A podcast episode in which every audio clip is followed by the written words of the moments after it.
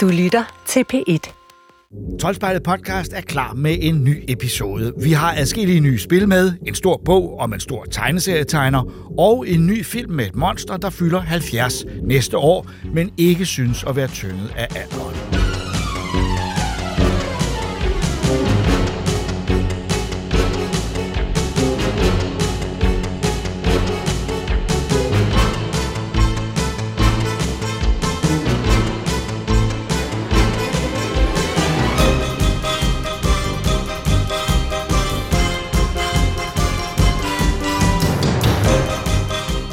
Det er virkelig mange år siden, man har kunne se en Godzilla-film i en dansk biograf. Altså en rigtig Godzilla-film. En japansk.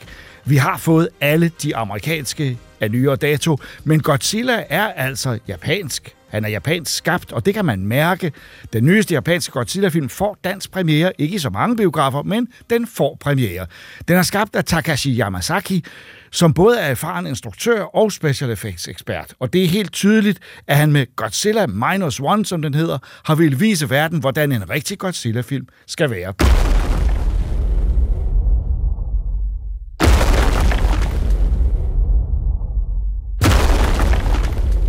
Det var Godzilla.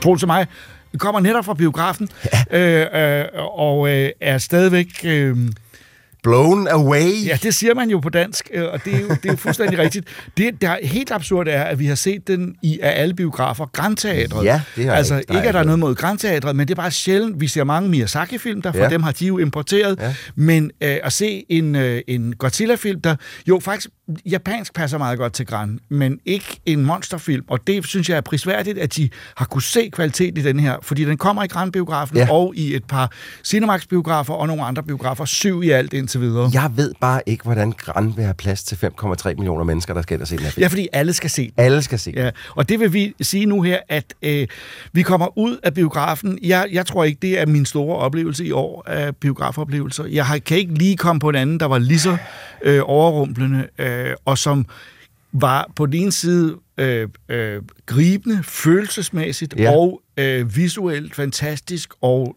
og spændende. Jeg prøver at komme i tanke om, der har været en film, som, som uden, at, uden at læfle for mig, har fået, mig, har fået tårne til at trille ned ad kinderne på Åh mig. ja, det er klart. Uden at læfle også for mig. meget følsom. Jeg er meget følsom, det, det vil jeg øh, give, og jeg, plus jeg har lige været syg, så, så følelserne sidder lidt mere ude på tøjet, end de plejer.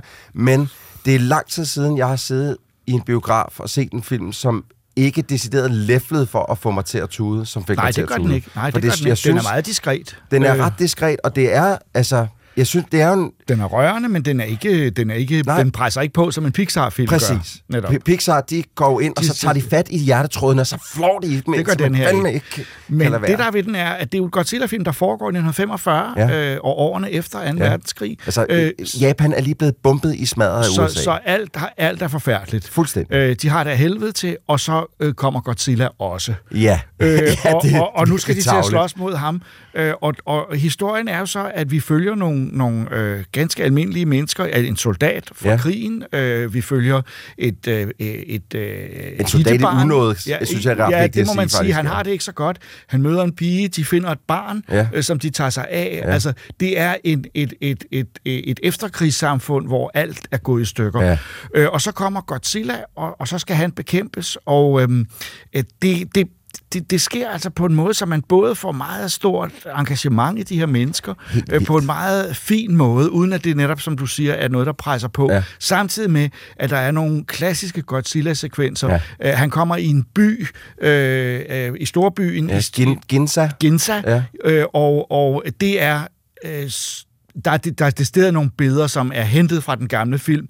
Øh, Der er et S-tog, han tager i munden, Ja, ja. Øh, som vi også har i den gamle film, Ja. den, den fra 54. Så der er nogle hilsner til den Ja. indimellem, og det er også lidt dens humanisme, synes jeg, man kan mærke.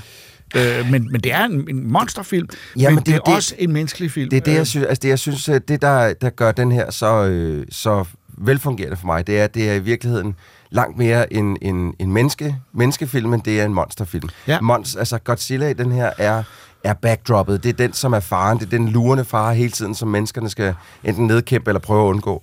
Og, og det, det er deres historie, vi egentlig er mest Ja. interesseret Ja. i, hvor at så nogle gange så dukker Godzilla op, Præcis. og så, så går tingene fuldstændig galt. Og så kan vi jo godt afsløre, at det sjældne i det her er, at myndighederne ikke gør noget. der, øh, de, de, lad os sige sådan, de prøver, men de, deres hænder er bundet på ryggen. Ja. I kraft af, at det har været 2. verdenskrig, og, og er- verdenssamfundet har og taget alt af, fra dem. Og de er blevet afvæbnet, ja. Og der, der er ikke nogen amerikanere i nærheden. Det var der historisk set, men øh, det, dem har vi kørt ud på et tidsspor Ja, her. de er ikke så vigtige i den her historie. Dem havde vi heller ikke brug for. Nej, tak. så derfor er det et privat initiativ. Ja. Altså den opfinder, og en opfinder og en, en, en, en øh, flådemand, altså en øh, officer i flåden. Ja. og tidligere officer i flåden, og nogle andre, der samler sig sammen og siger, vi finder på en genial plan, øh, som skal ordne Godzilla. Og det er det her, synes jeg, der er hemmeligheden, i hvert fald for mig. Fordi jeg er, og det, det, sådan har det også med amerikansk patriotiske film. Det, det er lidt, øh, nu vil jeg ikke sidestille den her med Independence Day, for den her den er langt bedre end Independence Day. Men der er et eller andet i det der, når private mennesker samler sig sammen, eller øh, øh, civile mennesker samler sig sammen om at skulle udradere en fare for verdenssamfundets skyld. Det, det er altså noget, der, der slår mig lige i mavesækken og siger, mm. uff, det Ja. ja. synes jeg er godt, det Ja, der. ja. Og det gør de altså her, og, der, og, der, er- og de har de sådan nogle enormt øh, øh, øh, nogle, nogle, nogle figurer, som er så skide gode, og som man elsker fra starten af. Der er ham der, øh, skibskaptajnen, de, de skal ud og rydde miner efter krigen ja, her. ja.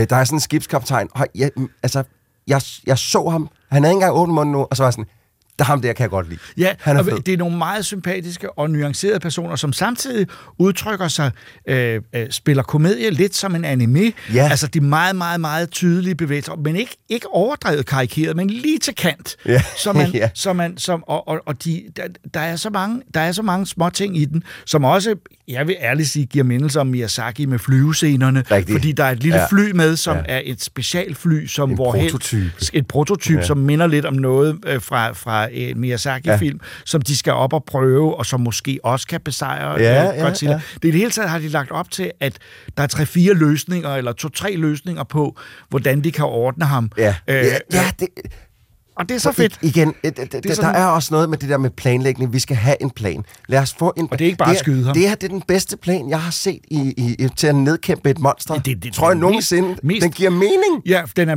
den er mest øh, plausibel, og samtidig mest Ole Opfinder-agtig, for den er så mærkelig. Ja, men, men jeg kan se den fungere op i hovedet, som det, hvis jeg nu skulle se mig selv som 12-årig, der sad og så sådan, så sådan et, Nå ja, det der, det giver totalt god mening, fordi at, og der er nogle fysisk, fysiske ting, som rent faktisk måske godt kunne lade sig gøre i virkeligheden og sådan noget.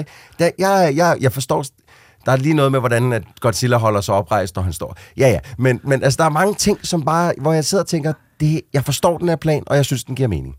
Ja, og, og, og det, det er så også det, der gør, at man, øh, man, man er i den der klassiske monster-dilemma, at man holder med hvor helte, der skal ødelægge ham, Yes. men man holder også med Godzilla, fordi øh, øh, øh, det er lidt det, det er aldrig rart at se dem blive slået ihjel, selvom det er det, der skal til.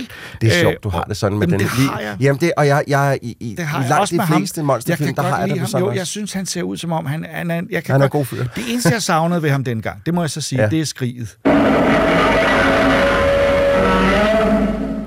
De havde lavet lidt om i skridet.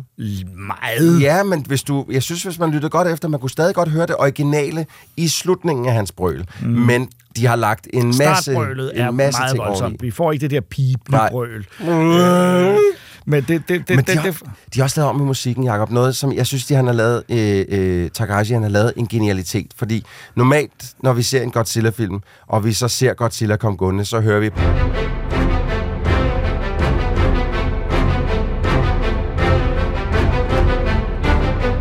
Det klassiske Godzilla-tema. Men det gør vi da også her. Det er der med. Ja, det er med, men det, det, er, det er lavet op, når Godzilla kommer. Så hører du kun de halve, det halve af de toner. Det er rigtigt. Pludselig, Ja. så da menneskerne får samlet sig sammen og siger, nu kæmper vi mod ham, så kommer det rigtige tema. Så det, du Bum, siger, bum, er, at bum, bum, bum. Ifukubes musik, som øh, den aktuelle komponist, hvis navn jeg desværre har glemt, øh, øh, har løftet direkte nogle steder, Ja, Øh, det er i højere grad øh, menneskenes Det er øh, ikke længere en slagsang. mobiliseringsmusik. Ja, det er ikke længere en slagsang for Godzilla, det er Nej. en slagsang for Nej. mennesker. Det synes Ja. jeg fungerede Ja. så mega godt, mand. Ja, ja, men altså, jeg vil sige også, den var to timer, og det er ikke et sekund for kort Nej. eller for langt. Nej. Den er øh, både fyldt med detaljer, hvor der er dvæles over det, Ja. fordi det følsomme mellem menneskene er Ja. vigtigt her, øh, og, og man, man tror på dem, øh, samtidig med, at den altså giver os hele armen med, med monster action, øh, selvom der kun er et monster. Der er øh, kun et monster, ja. ja. det, dukker, det dukker jo ikke op hele tiden. Vi ser det også som lidt mindre, jo faktisk i starten af filmen, Mhm. Ja, ja, som jeg ja. synes er meget fedt, Ja. at, øh, at, at vi ser den som lidt mindre. Ja, der var han ikke så gammel. Øh, Det er så Nej. lige i 45, da krigen, Da krigen krigen ikke er- er helt slut endnu. Den, ja, den, er, den er på nippet til at slutte. Ikke? Ja. Men, men Jacob, lige det du sagde der med, at den, det der med, at den, den har nogle intime følelser og sådan noget, Ja. det, øh, det synes jeg helt sikkert, den har, men jeg synes heller ikke, den overgør det, fordi Nej, vi nej, har jo nej, øh, øh, øh, den kvindelige hovedrolle sammen med den mandlige hovedrolle, øh, øh, og de, de to er jo egentlig det elskende par i filmen, så at sige, men de er ikke sammen. Nej, nej.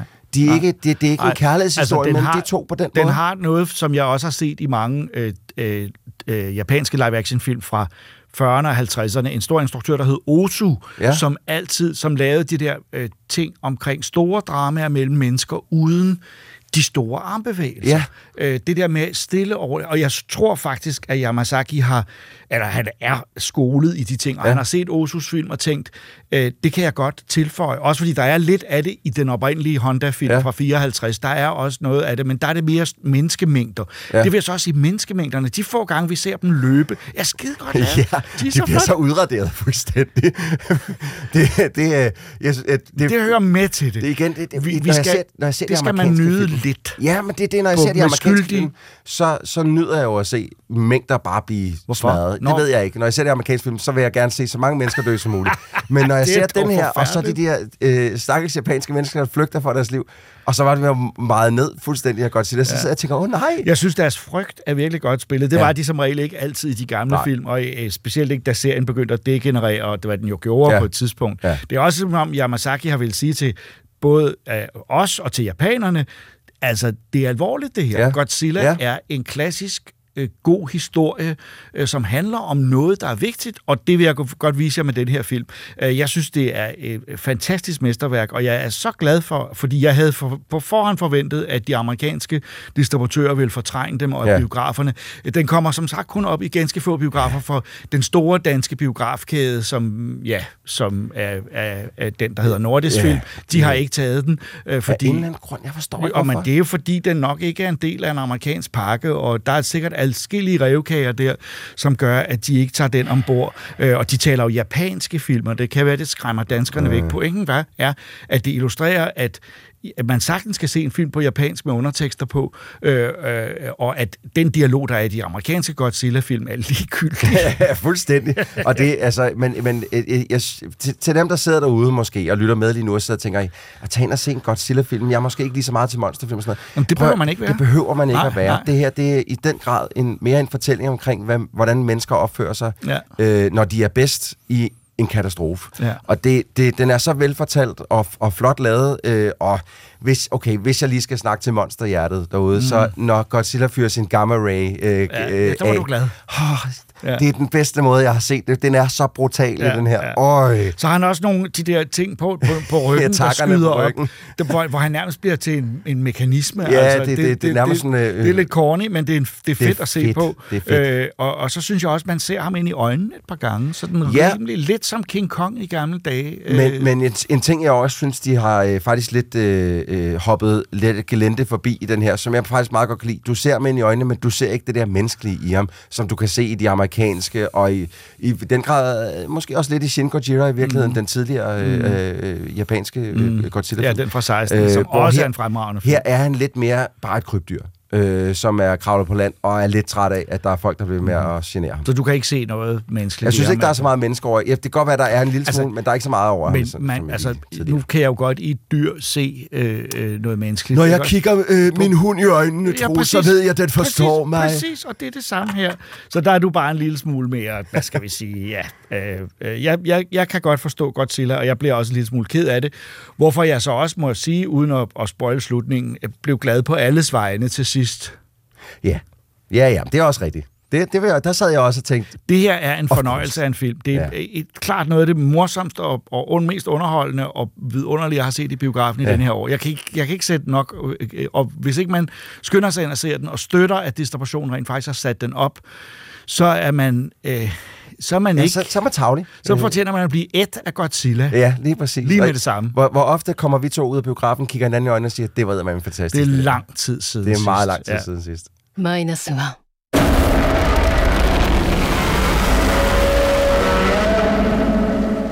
Godzilla optræder også på streaming for tiden. Apple Plus har netop haft premiere på den stort budgetterede serie Monarch Legacy of Monsters, som altså er en amerikansk version. Og Netflix har lanceret en animeret udgave af en af Godzillas gamle rivaler, Gamera. Dem fortæller vi mere om i næste episode af Troldspejlet podcast.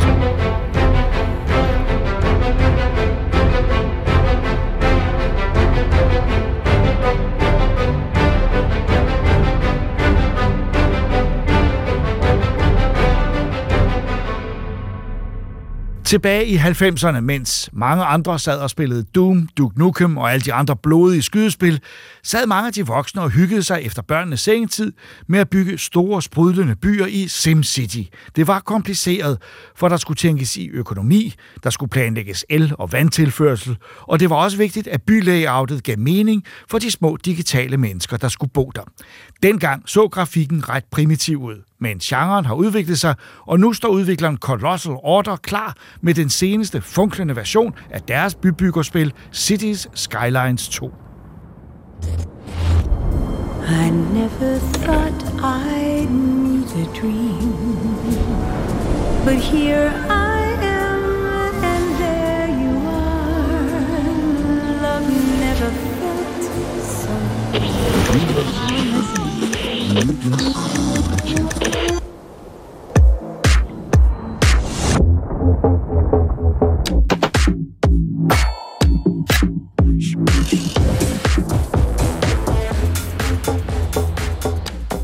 Okay, Benjamin, så Ja. har vi, øh, så nu skal vi sgu til et lidt andet pace end øh, en superheltefilm og superheltespil, som vi har haft anmeldt det sidste stykke tid. Ja. Og, og, og, og, og ned i tempo, ikke? Ned i tempo. Nu skal vi sidde og være øh, en slags gud, der kan bygge byer Ja. en masse i uh, City, City Skylines 2. Ja. Et, øh, et, øh, et, sådan et, et, et En world city build- builder. Ja, en city builder, En som city jo, fra Colossal Order. ja, øh, som i den grad jo bygger på alt, hvad SimCity i sin tid startede. Ja, Øh, det er, det er jo øh, snart noget tid siden nu, faktisk, hvad er det, 7-8 år siden, at det første City Skylines kom, Ja. og, og ligesom viste, hvad SimCity 2013 skulle have været. Du mener det, hvor man ikke kunne bygge den størrelse byer, man gerne ville, Ja, og der ja, alt var altid ja. online, og mm. ja, ja, ja, Ja, nu er jeg bange for, at jeg kommer til at få årene forkert, men øh, Det, ved du hvad, det, jeg er sikker på, at du er ret tæt på. Jeg kan godt huske, Ja. ja. at det, det Mm. seneste SimCity, det launchede, hvor, Ja. ja. hvor skuffet alle var. Mm. Det var drønflot, men, øh, men øh, det var ikke det City Builder-spil, vi alle sammen havde håbet på. Og så flokkede øhm. masserne jo til, til det City første Skylines, City Skylines, som ja. var et fantastisk city builder. Og som, altså, det prøvede ikke at gøre noget, altså, øh, hvad kan man sige, det, det, det var ikke all bells and whistles, det var sådan Nej. lidt, hey, hvis du bare godt kan lide sådan nogle city builder spil, hvor at der er yeah. masser af granularity, du skal Mm. sidde og du kan sidde, du Ja. kan bygge byen op, og så kan du sidde ret på alting, som du Ja. har lyst, så er det det her, du skal spille. Mm. Og folk flokkedes der til. Vi, og, og det har altså været i gang i mange år nu, ja. Og har fået Tonsvis af DLC. bunker af DLC. Ja, det er helt vildt. Mange af dem rigtig gode. Ja. nogle af dem knap så gode. Øhm, nu er de så kommet med en toer. Ja. Øh, Rocky Launch, hvis vi lige Ja. skulle starte med at sige det. og, og, og jeg tror, jeg vil, jeg, det, det første, jeg vil sige, det er, at, øh, at jeg vil sige, det er nok den bedste city builder, jeg har spillet, vil jeg sige. Men det føles også som om, at jeg spiller noget, der er early access. Ja. Øh, Skal vi starte med at lige sætte nogle ord på, hvorfor? S- øh, så til at starte med, så kører det ikke specielt godt. Jeg har ikke haft specielt mange problemer. Jeg har, Øh, jeg har undersøgt sagen lidt, ja. fordi du har fuldstændig ret. Frameraten er exceptionelt lav, når du booter det op første gang. Mm. Og, og en City Builder er jo ikke et spil, hvor man tænker, Nå, men, Der kan man, Ja, godt, hvorfor kan der jeg kan man godt klare Jeg- sig på jeg- 30 fps. ja, jeg kan- jeg kan godt klare mig 30 PS, men det er også et spil, jeg tænker, vil, jeg vil kunne spille i 4K uden de store problemer. Mm. Det er meget svært her, bare Ja. som med de boot-up-indstillinger, der er. Mm. Øh, hvis du bare booter op, trykker start game, så kører spillet højst Ja. sandsynligt af helvede til. Mm. Øh, jeg har undersøgt lidt, hvorfor, og det er, jeg, jeg måtte på Reddit simpelthen, fordi jeg tænkte, det kan simpelthen ikke passe. Ja. Der må være nogle indstillinger her, som, øh, som er dyrere, end de skal være øh, at rendere på grafikkortet. Mhm. Mm-hmm. Og det har simpelthen, øh, meget af det har noget at gøre med øh, depth of field indstillinger, Ja. altså det, det, der bestemmer, hvad der er, øh, ikke er i fokus, og hvad der er i fokus. Mhm. Mm-hmm. Det er den allerhøjeste kvalitet af depth of field, du overhovedet kan finde øh, i en engine.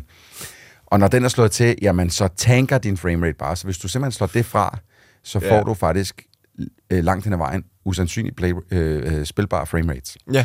Så, så øh, til alle, der sidder derude, øh, hvis I, øh, inden vi ligesom kommer til vores reelle anmeldelse af spil, hvis I allerede har City Skylines 2, slå Depth of Field fra. Ja. Fordi den er en resource hog, mm. og det er der ikke nogen, der er interesseret i. Ja. Indtil de har fået patchet en, øh, mere, en bedre version ind. Ja.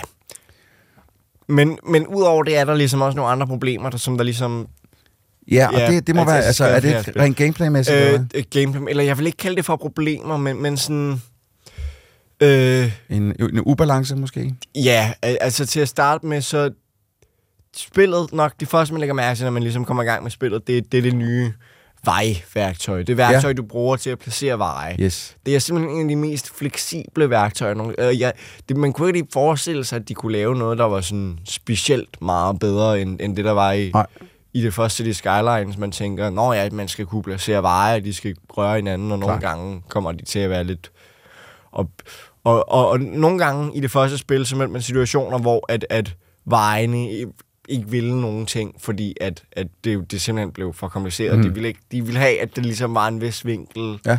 Altså, her, altså, du kan gøre nærmest lige, hvad du vil. Ja. Og jeg har set folk på Reddit, der laver sådan øh, krydser, hvor det, det eller det er ikke et kryds, det, det, hvor der er sådan 12 veje, der møder hinanden. 16-20 veje, der møder hinanden i et kryds. Ja. Og, og hvor at spillet bare siger, jamen okay, Bare det, det, det kan vi go godt nuts, gøre. ja.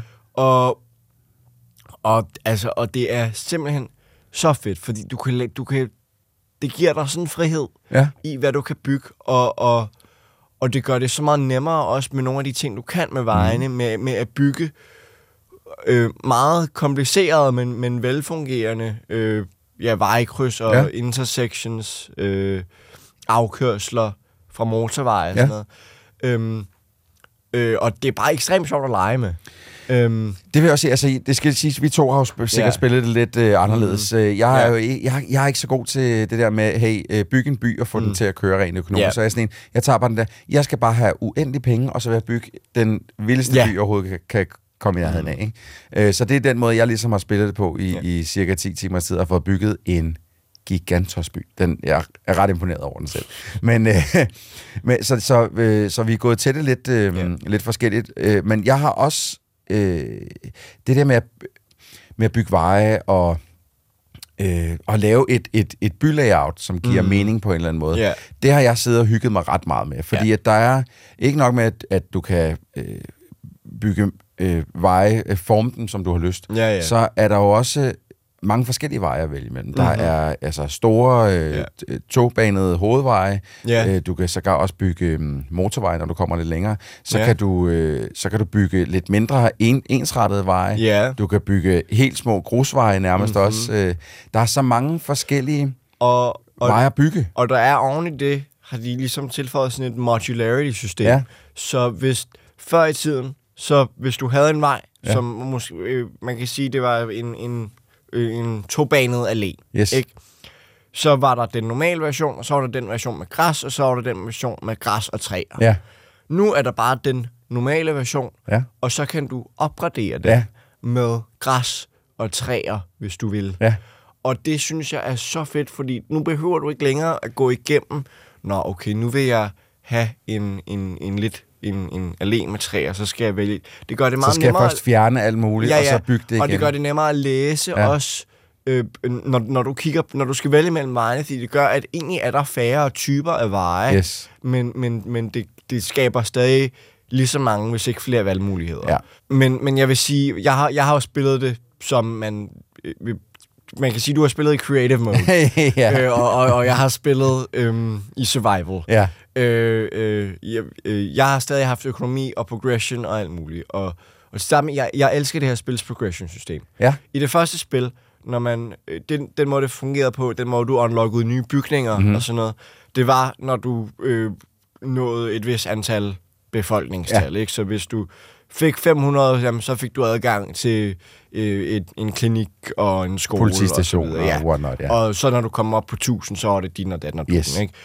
Øhm, nu er det en blanding af befolkningstal. Ja. Du, nu får du XP, og så Ja. leveler du op. Så du får også XP af bare at placere ting. Ja. Du kan teknisk set nå max level ved bare at placere en masse veje Ja, ja. med 0 indbyggere. øhm, hvilket jeg synes er meget morsomt. Øhm, men så når du leveler op, så ja, der er nogle ting, som du bare får direkte adgang til. Øhm, men øh, Du optjener også stjerner. du optjener stjerner, development points ja. hedder det, som du kan bruge på at vælge, hvad du vil få. Ja. Og det er så meget bedre, end det, man havde før. Fordi at, at i det første spil, nogle gange kunne det være meget overvældende med, at så får du alle de her nye ting, når du Ja, leveler op, ja. og du har ingen anelse om, hvad, hvad der egentlig er nødvendigt for din by at Nej. Bygge nu. Her kan du se, at min by klager over, at der ikke er nok uddannelse, Ja. ja. så jeg skal nok øh, unlock øh, et college Ja, ja, eller ja, et eller ja. andet. Ikke? Eller, åh, det, øh, der, der, der er ikke nok healthcare, så jeg skal bruge et stort hospital. Klart. Ikke? Det, der er bare nogle gange, hvor at man føler, at, at, at det er sådan, grundelementerne i det her spil er, er virkelig fede. Ja. Og, og spillet er virkelig flot. Der er en, en syg følelse af størrelse Ja. i forhold til det sidste spil. Man kan virkelig... Altså, du kan, Ja. du kan zoome helt ned, og så får du faktisk billedet af en ret detaljeret by. Ja. Og så zoomer du helt ud, og det er sådan... Og det ser stadig skide ja. Godt ud, hvilket det også har været et problem med, med, som de skal have patchet på en eller anden måde. Ja. Det er, at alting bliver tegnet med for mange polygoner, så alting Ja. er for detaljeret lige meget, hvor lang tid, eller hvor langt du ligesom zoomer ud, hvor Ja. den egentlig burde skifte mellem med nogle detaljegrader, mm. så at sige. øh, når man får adgang til, øh, til de rigtige skyskraber ja. der, ikke? Al- Altså sådan, det, det overfalder mig virkelig, hver gang, at der kommer en ny en af dem der, sådan, hvor store og hvor, hvor høje de egentlig er. Sådan, Ja. de, Jeg har og bygget det, det var en følelse Manhattan. de fik i, i Jamen, det første. Ja. det, jeg, synes også, jeg synes også, der er noget... Fordi der, det, der er lidt af forskellen på, mm. på City Skylines i forhold til for eksempel sådan noget som SimCity, det er, ja. Her bestemmer du jo... Ty, her kan du kun bestemme typen af bygninger, du ja. Placerer. Du kan ikke bestemme præcis, ja. hvad for nogle bygninger du, du, du, du placerer. zoner ligesom et område til øh, øh, beboelse, Ja. eller til kommersiel brug, Ja. eller industriel brug, eller kontorer. Præcis, og, så, og, Og- og når det er til ja. beboelse, så kan du sige, at det skal være en, en single grund, så at sige, der kan bo Øh, Ja, en det, familie kan, på det det kan være øh, enkeltfamiliehuse, ja. low Eller- density, eller bygge op af, så at sige. Ja. ja. Øh, og det, det er jo også noget, som der kommer fra det sidste spil. Det Ja. sidste spil havde man low density og high density. Ja.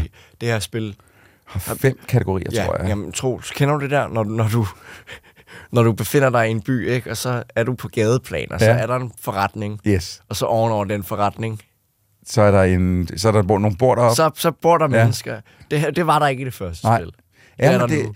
jeg, Og det- jeg, det, det, er er jeg også, meget glad for. det, det, det, der, det der også gør, som mm. jeg synes, øh, fordi jeg, efter SimCity i cirka 2013 kom ud Ja. der, så, så gik det op for mig, hvor, hvor godt jeg kan lide at se en by, der også ser flot ud. Ja. Øh, og det øh, gjorde City, det første City Skylines, det var faktisk også ret flot. Og mm. men, du ved, mere sådan, det her, det er, det er mere fabriksspillet. Det, det, det, Ja. det ser godt nok ud, men heller ikke mere end det. Ja, det, det- det her, det, det er decideret flot. Mhm. Mm-hmm. Og det, det, jeg godt kan lide ved de her forskellige zoning øh, øh, abilities, man har med at bygge mange forskellige slags ja. zones, øh, selvom det alt sammen er til beboelse for eksempel, det er den varietet, du får, øh, Mhm. variation, du får i, i, øh, i, i, hvordan din by ser ud de Ja. forskellige steder. Fordi jeg, jeg har sådan, øh, min store by, den har sådan 4-5 seks måske endda forskellige områder, hvor jeg, Ja. har, jeg har noget, der er udelukkende af beboelse, så har jeg noget, der er beboelse og indkøbs Ja. øh, til, så har jeg udelukkende industri,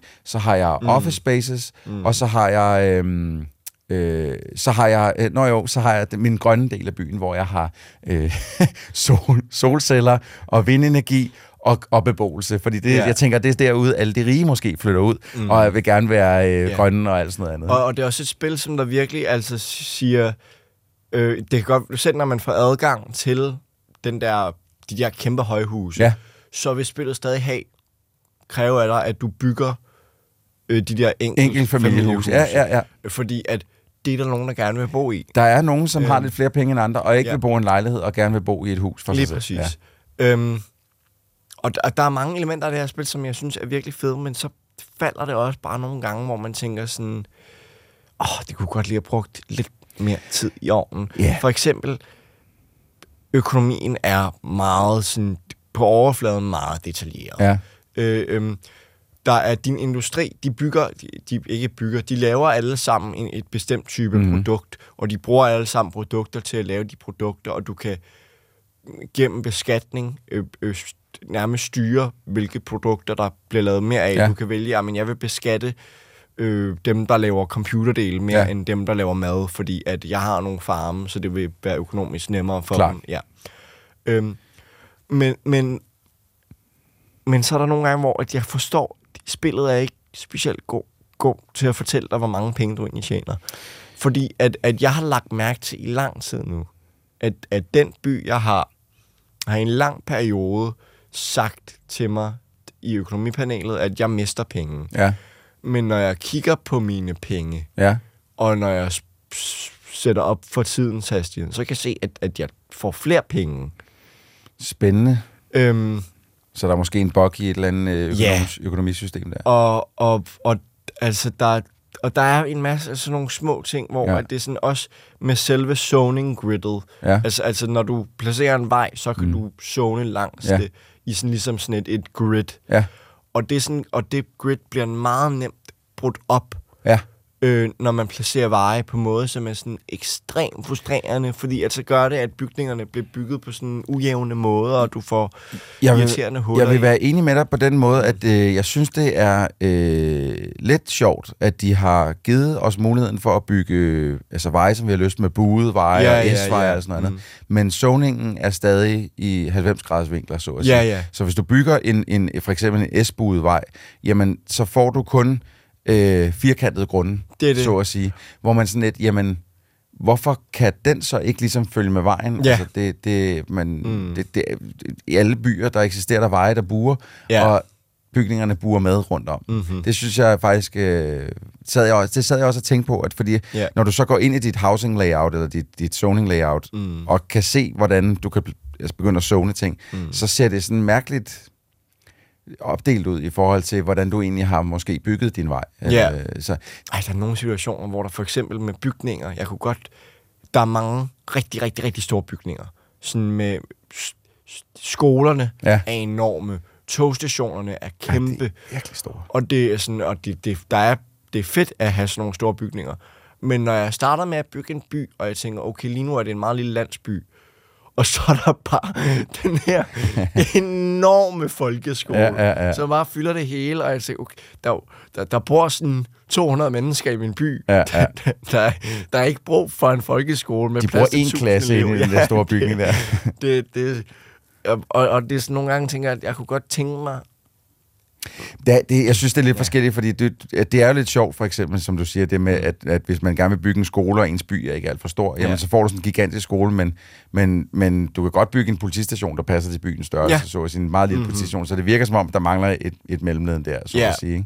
Men, men altså, det, vi, vi, to vi spiller det jo også på to, igen, to meget forskellige måder. Mm. Jeg bygger, hvad jeg har lyst til, du er lige nødt til at holde et øje med noget økonomi, Ja. og hvad, hvad et tjener din, mm. din by. Men jeg har, altså, jeg har siddet og rodet lidt rundt med økonomien, selvom jeg ikke har haft brug for det. Fordi jeg synes, det er ret interessant det med, at jeg, Ja. kan, jeg kan også eksportere de ting, at, Mhm. jeg, øh, at jeg laver, plus at jeg kan importere de ting, jeg har brug for. Ja. Som jeg tror, hvis jeg ikke husker meget galt, så har det været en del af andre City Builder-spil også før. Det er ikke noget nyt, de gør her. men, men, Men det, men det er nyt for City Skyline. Det er nyt for City Skylines, og jeg, øh, måden, at du gør det på, synes jeg bare ikke var særlig svært at finde ud af. Fordi det er det, jeg godt nogle gange kan køre lidt ned på. Det er, når et City Builder-spil bliver for kompliceret for mig. Så at finde Ja. ud af menuerne. Jeg synes, menuerne er ret gode her. Ja. Jeg forstår, hvad de gerne mm-hmm. vil. Den eneste menu, jeg stadig ikke sådan helt har fået min hjerne rundt omkring, og det har ikke så meget med at gøre med menuen, det har med at gøre med, du kan bygge signaturbygninger. Ja. Øh, jeg jeg har ikke helt forstået, hvad jeg skal bruge dem til. Fordi jeg kan bygge en, og hvis jeg har en gigantos by, mm. så kan jeg bygge en speciel diner i den ene ende af byen, hvor der er måske er 10-20 km til den anden ende Ja, af byen. de giver bonus effekter til hele din by. Det er det, de gør. Okay, fint. Fordi det tror jeg er måske det, jeg ikke har kunnet se. Ja. Altså, fordi at jeg spiller i den mode, jeg gør. Mm. Øh, det, har, det har irriteret mig helt vildt. Også fordi, at så får jeg sådan en fed signaturbygning, og så er den, altså, den, så er den så lille i forhold til nogle af de sådan, større højhuse, som allerede er dukket Jamen, op. Der er også nogen, der er rimelig store. Jo, jo, ja, det er rigtigt. Jeg har, øh, og jeg, jeg, lige i går, der fik jeg bygget mit første rådhus, fordi jeg, jeg havde ikke lige glemt, jeg havde glemt at, at upgrade den del af min by. Øh, så der fik jeg mit første rådhus, som var kæmpestort. Jeg var nødt til at købe en ny tile og bygge på, fordi jeg, ja, Ja, jeg har ja. ikke mere plads, der, hvor jeg skal være. Mm. Øh, så det, det jeg, jeg glæder mig egentlig til at se, hvor stor den by, jeg kan blive. Den fordi kan, den kan jeg, blive meget der er så stor. mange tiles at købe, det hele. Ja, ja, men, og, og du kan købe det he- teknisk set. Og det er noget, som der forbløffer mig læse, det er, at, at, at mængden af plads, du kan købe Ja. i det første spil, der Ja. var der 81 Ja. tiles. Det er også Øh, og, og normalt kunne du kun købe 9, men du kunne godt måtte det til, at du kunne købe dem alle Ja. sammen. Og den mængde af plads, du kan købe nu, er teknisk set lidt mindre end de 81 tiles. Ja, Men det, det føles bare slet ikke sådan. det er, helt, det er helt vildt. Al- altså, Jeg tror, jeg har 25 tiles lige nu. Mm. Øh, Ja. Og min by er uoverskueligt stor. ja. og, og, og, og, og det er sådan, det, det er, jeg, jeg har, det, jeg forstår ikke, hvordan at, at det her spil kan give sådan en fantastisk følelse af størrelse. Nej. Sådan, sådan virkelig. Og, Ja, det, det, det, og jeg har ikke engang slået det der uh, depth of field og tilt, uh, uh, tilt shift til og alt muligt andet, fordi det, det river for hårdt i min, Ja, ja. i, i min Men- computer. men det ser men det ser stadig helt sindssygt ud. ud. Og jeg kan godt lide at nogle gange zoome helt ind, og så Ja. tage sådan en lille tur igennem og, og også nogle af de større gader. med dine din be, be, Beboere, beboere, ja. og, og når du ser, når, når du har en togstation, og du ser togene køre langt så ind i, og Ja. der, ja, Det, er- det, det, det, er en virkelig god citybuilder, det her, det er men, men jeg vil sige, fantastisk. det, der, der, der er bare lidt, der mangler at koge. Ja, ja, ja, man skulle måske sige til de sådan mest hardcore citybuilder, skulle måske lige vente med at købe eller downloade det Ja. på, det er jo gratis på Game Jeg vil Pass. så hvis sige, hvis, der. hvis du er en, en hardcore citybuilder, så har du nok så man- allerede ja, så kan man det. nok også godt leve med, øhm, med Øhm, de små fejl, der er ja. og så videre.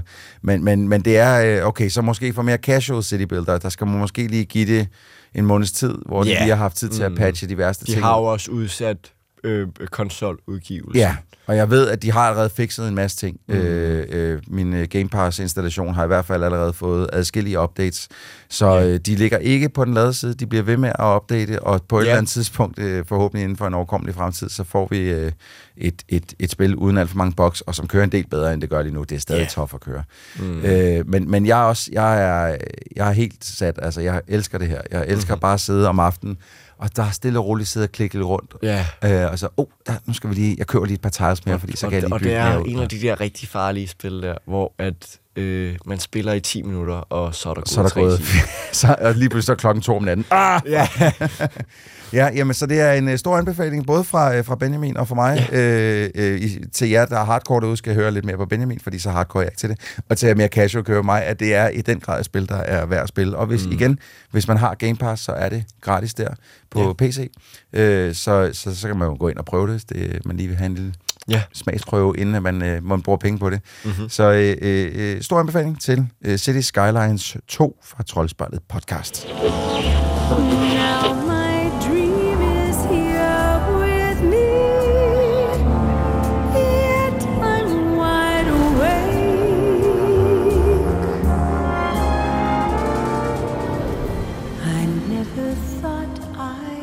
Allerede i 1940'erne kunne Batman høres i radioen i en hørespilsudgave, men dengang var det kun som gæst i Supermans meget succesrige radioserie. I dag har han selvfølgelig sin egen podcast, produceret til Spotify, og i den nyeste sæson er det The Riddler, oprindeligt kendt i Danmark som Gækkeren, der er hovedskurk. Christoffer og Regitze har lyttet. Someone's killing Gotham City's supervillains. He's killed before, and he's planning to kill again. And the Riddler is next. Watch your back. It's dangerous out there. The smashed glass, the lacerations, the third story acrobatics, a grudge against costumed criminals, and it all points straight at the Batman. But the greater the question marks, the deadlier the answers. So, how does it feel? You know, being a wanted man. Batman will never be a killer. And I won't be framed as one. Christoffer, vi anmeldte jo en Batman-podcast sidste år. Ja, Og nu er der så kommet en, en ny... Der er faktisk kommet en i mellemtiden også, vi ikke har haft med, Ja. om Harley Quinn. ja, og Jokeren, ja, det er Ja. ja. rigtigt, ja, den har vi ikke anmeldt. Nej. Men den her, den handler også om uh, Batman, men det er jo egentlig ikke ham, der er hovedpersonen. Nej, fordi den her gang, der er det en form for spin-off. Der får vi lov at følge Gækkeren, eller Riddler, skal vi nok sige, fordi det Gækkeren det. er et fedt dansk navn, det synes vi skal bruge. Øh, Secret uh, in the Dark. Og det er, øh, det er ret interessant. Jeg vil faktisk sige, at jeg havde ikke fået læst op på... Jeg har bare set, at det, okay, der er kommet mere af det her Batman-podcast, så jeg smækker det på. Jeg troede, at, at Riddler ville være skurken. Men ret hurtigt finder man ud af, at Riddler er hovedpersonen. Det er den gennemgående, bærende figur i hele den her podcast. Øh, det overraskede mig først, og så tænkte jeg, okay, det omstiller jeg mig lige til. Og så var jeg egentlig faktisk bare på. Altså, så forstod jeg det ret hurtigt. Ja. Øhm, jeg synes lige i starten skulle jeg lige tune ind på, hvor er vi henne, hvem snakker han med, men det er jo meget typisk, for, altså, man skal lige lære figuren at kende, ikke? Men det tager ikke så lang tid, så synes jeg bare, man er på. Altså, Helt sikkert. Han, startede med at være i fængsel. Han er jo ja. i. Arkham, fordi han er jo blevet fanget af Batman mm. og sat fast. Øh, men hans ven, Calendarman, flygter, Mm. og så finder han hurtigt ud af, at han er i fare. Mm. Øh, og derfor flygter Riddler også fra Arkham, Ja. fordi han skal ud og redde sine venner. Ja. For der er simpelthen en, der er begyndt at myrde alle de her skurke, mm. en efter en. Præcis. Og det ser ud til, det er Batman, der Ja. er morderen. Ja, ja, det er ret spændende. Ja. ja. Det er meget klassisk, det der med, hvor man sådan tænker... Fordi Batman jo også et eller andet sted har den der tvetydighed, ikke? Er han... Han er en held jo, selvfølgelig er han det, men er der også noget skurke over ham, altså skurke-type over ham? Kunne han på et tidspunkt komme over, og så bare bruge nogle metoder, som var for voldsomme? Øhm, Det må også være frustrerende, ikke? Han bliver ved med at fange de her skurke. De kommer i Arkham, Ja. de kommer ud igen, begår nye forbrydelser, kommer tilbage i Arkham. Altså, det, Ja. jeg kan godt forstå, at han er lidt træt af det. Ja, så nu, nu, må, det, nu må det stoppe. Ja, men den, den har nogle twist og turns, og den har noget, noget, noget samarbejde mellem øh, flere skurke og helte. Og, altså, jeg synes, den, jeg synes, den er ret interessant. Og øh, jeg, jeg må indrømme, jeg har faktisk glemt, at det var Hassan Minaj, der lægger stemmen til Riddler. Det gjorde han jo også i Unburied. Ja. Han er tilbage nu her. Og i, i et godt stykke tid, der lyttede jeg bare til stemmen, uden at have slået op, hvem der, havde, hvem der lagde stemme til ham. Og jeg synes faktisk, det var virkelig god. Ja. Jeg kan godt lide hans tilgang til det. Der var på et tidspunkt, hvor der var nogen, der nævnte, at altså, i, i fortællingen, at det er en indisk mand, Ja. de leder efter, eller sådan noget. Og så tænker jeg, en indisk mand? Nå, okay. Så måtte jeg lige ind og google, nå, det er ham. Ah, okay, nu begynder jeg at forestille mig, hvordan han ser ud i lydbilledet her. Men jeg har faktisk, øh, som en placeholder indtil da, så har jeg faktisk sådan sat en mere sådan en animeret, altså for noget 90'er animations Riddler ind. Jeg synes, han passer ret godt ind. Han har en meget animeret stemme, og jeg Ja. vil også sige, jeg synes, han bærer den her podcast 100 procent. Ja, ja. Han, øh, han er virkelig god. Ja. Og jeg føler med ham, og det er sjovt, fordi Gækkeren, han er jo skurk, men han formår jo at fremstå helt sympatisk nogle gange, mm. ikke? og menneskelig. Ja. Og så siger han et eller andet fuldstændig sindssygt, så man tænker, ah, okay, så man husker på, okay, han er, Ja. han er altså stadig en skurk, ikke? Yes, men, men jeg synes, det er fedt, de formår faktisk at få noget, at få noget menneskelighed frem. Man får også ret meget at vide om hans øh, forhistorie. Ja. Hans søster, Ja. øh, blandt andet. Så man får ret meget at vide om, hvordan han er blevet, som han er. Ja. Og, og det, kan jeg ret, det er ret fedt, at han får en menneskelig side, Ja, det men også. stadig er en skurk. Ja, jeg, jeg synes også, det er rigtig fedt, at man får lov til at bruge så meget tid med ham, og man får øh, tid til at, altså, man får lov til at bruge tid sammen med hans menneskelige side. Jeg ved ikke lige præcis det der med de der flashbacks, hans søster og hans skoletid med søsteren og sådan noget. For mig er det måske nok der, hvor den sådan dykker mest kvalitetsmæssigt. Eller det ved jeg ikke, jeg, er ikke- jeg er ikke så vild med lige præcis det aspekt af det, men, men når det er sagt, så er det bare fedt i det hele taget at lære ham bedre at kende på den her måde. Det er jo ellers farligt territorie at udpensle en skurk. Nogle gange er det jo bedre, hvis man bare lader en, en alien være en alien, og så ikke fortælle for meget om den. Men, men med Riddler her, der er, altså, jeg, jeg synes, det fungerer. Jeg kan godt lide det. Jeg, jeg, jeg er meget øh, positivt overrasket over, at man kan bruge så lang tid sammen med, med gækkeren, og så få så meget ud af det. Øhm, jeg kommer også til at tænke på, at The Batman har jo Riddler som, som skurk. Altså den nye The Batman spillefilm. Øhm, og der er han jo Meget lidt sympatisk. virkelig uhyggelig, altså ja. virkelig skræmmende. Ja. Øh, og omvendt, så hvis man går tilbage til den gamle 60'er-gækkeren, som er helt fjollet, altså sådan helt børnefjollet nærmest, ikke? Så, så er han sådan mellem, imellem, ja. mellemting, ikke? Ja. Så man skal ikke forvente, at man får sådan en gækkeren fra den nye The, uh, The Batman-film. Så, så voldsom er han ikke. Han er charmerende, han er udspekuleret, han er rap i replikken, øhm, og har nogle gode gåder også. Altså, jeg synes, det er fedt, når han siger gåder. Ja, han beroliger sig selv jo ved at sige gåde. Når, ja. Når han kommer op og kører, så siger han lige en gåde, som ja. Han lige hektisk svarer på selv. Ja, Det, kan, og- det og synes jeg når også fungerer lige, ret godt. Når han lige ser en ting, så siger han lige noget om den. Sådan, altså, Ja. Og man, man er hele tiden sådan på dupperne selv, fordi man prøver sådan at gætte med, oh, hvad er det, han snakker om nu? Og, ej, jeg, jeg, jeg synes, det, det er virkelig vel eksekveret. Ja, jeg er enig. Jeg, han virker også som den rareste af de her skurke, synes jeg. Han, der er jo mange forskellige skurke med, fordi de bliver jo myrdet ja. en efter en. Rigtig og mange. der virker han nok som den mest menneskelige, synes du ikke? Jo, Eller sådan jo, mest jo, jo. rare. Ja. jo, det vil være sværere at bruge en hel podcast sammen med Killer Croc. Ja, eller sådan præcis. Altså, ja. Og man kommer også omkring mange skurke. Der er nærmest sådan en lille montage, hvor han ringer rundt til, og der kommer han for eksempel omkring Condiment King, tror jeg han hedder, som snakker i øh, ting, man putter oven på en burger og en hotdog. Øh, det lyder mærkeligt, men der er, der er sådan en skurk, han findes, og han ringer til ham, og han bruger sådan nogle ord som, let's not relish in that, eller sådan noget. Ja. Altså, det er så, can you catch up? Uh, can you catch up? Eller sådan noget. Altså, det er virkelig...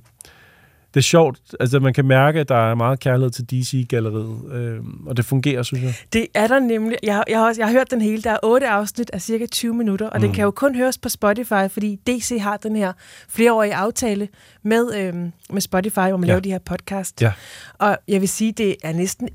De her Batman-podcast er noget af det bedste, jeg har, har oplevet for DC i flere år. Ja. Jeg ved ikke, hvorfor de er så meget bedre til at fortælle historier kun på lyd.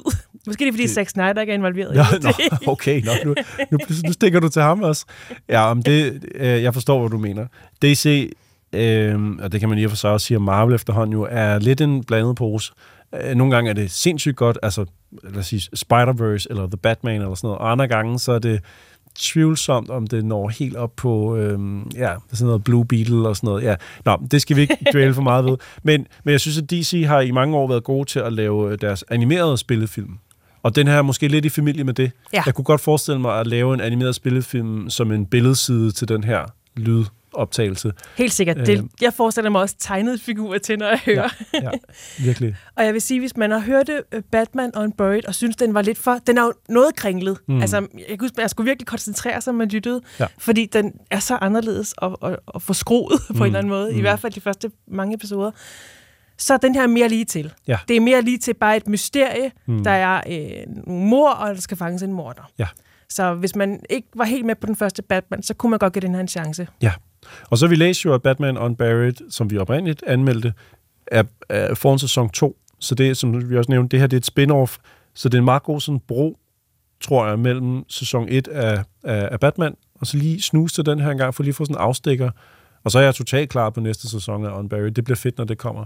De, de er virkelig gode til at lave lydbilleder, altså lyddesignmæssigt også. Altså ikke kun ja. Stemmerne er gode, men, men man føler virkelig, at man er her i, i... For eksempel, hvis, hvis der er et tidspunkt, hvor man skal gå igennem en kloak og have en dialog.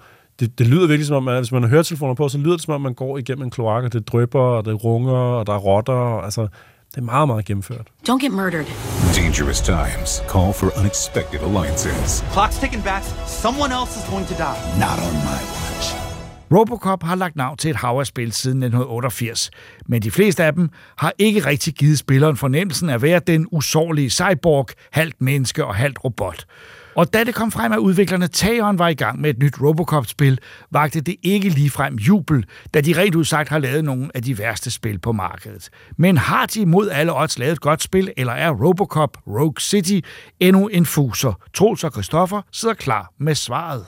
Every day, the brave men and women of the OCP police force go out and fight to keep us safe. Tonight, thanks to Robocop, we'll show you how. Because it's important to remember the nuke crisis seemed unstoppable, but not to Robocop. He is the perfect policeman, versatile with a wide variety of weapons, ready to defend us with OCP's cutting edge technology. And he's not alone. You're okay there, Murphy? The OCP police have shown us time and time again that we all can make a difference. Slime bags detected. So remember, whoever is behind this rampage, wherever he may hide, Robocop is equipped to find him and stop his reign of terror using all the tools of the law. Wait, something's happening. I'm told Robocop is being called to action. Any warnings to the bad guys? It seems there will be trouble. Dead or alive, you're coming with me. okay, det var faktisk ikke helt, den var ikke helt skidt, den der. Ja, det, det er svært at lave en ordentlig Peter Weller, når han er god til, når han virkelig giver den gas som Robocop. Og han er god. Han er nemlig god Han som er god. Robocop, og derfor så var det jo også en altså, gigantisk nyhed, at han vendte tilbage Mm. som Robocop mm. i Mhm. spillet Robocop Rogue City, som, jeg vil ikke sige, at det decideret kom ud af det blå. Det blev annonceret et stykke, for et stykke tid siden.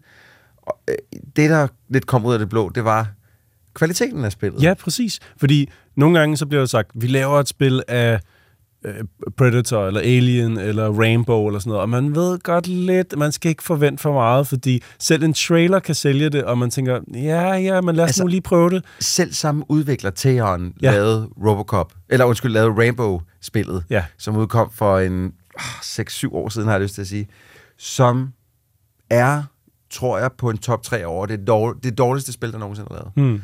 Øh, de har også kommet med Terminator Resistance, så vidt jeg husker, som er bedre, Mhm. men stadig ikke et godt spil. Mm. Så når det her kommer, så tænker man... Shit.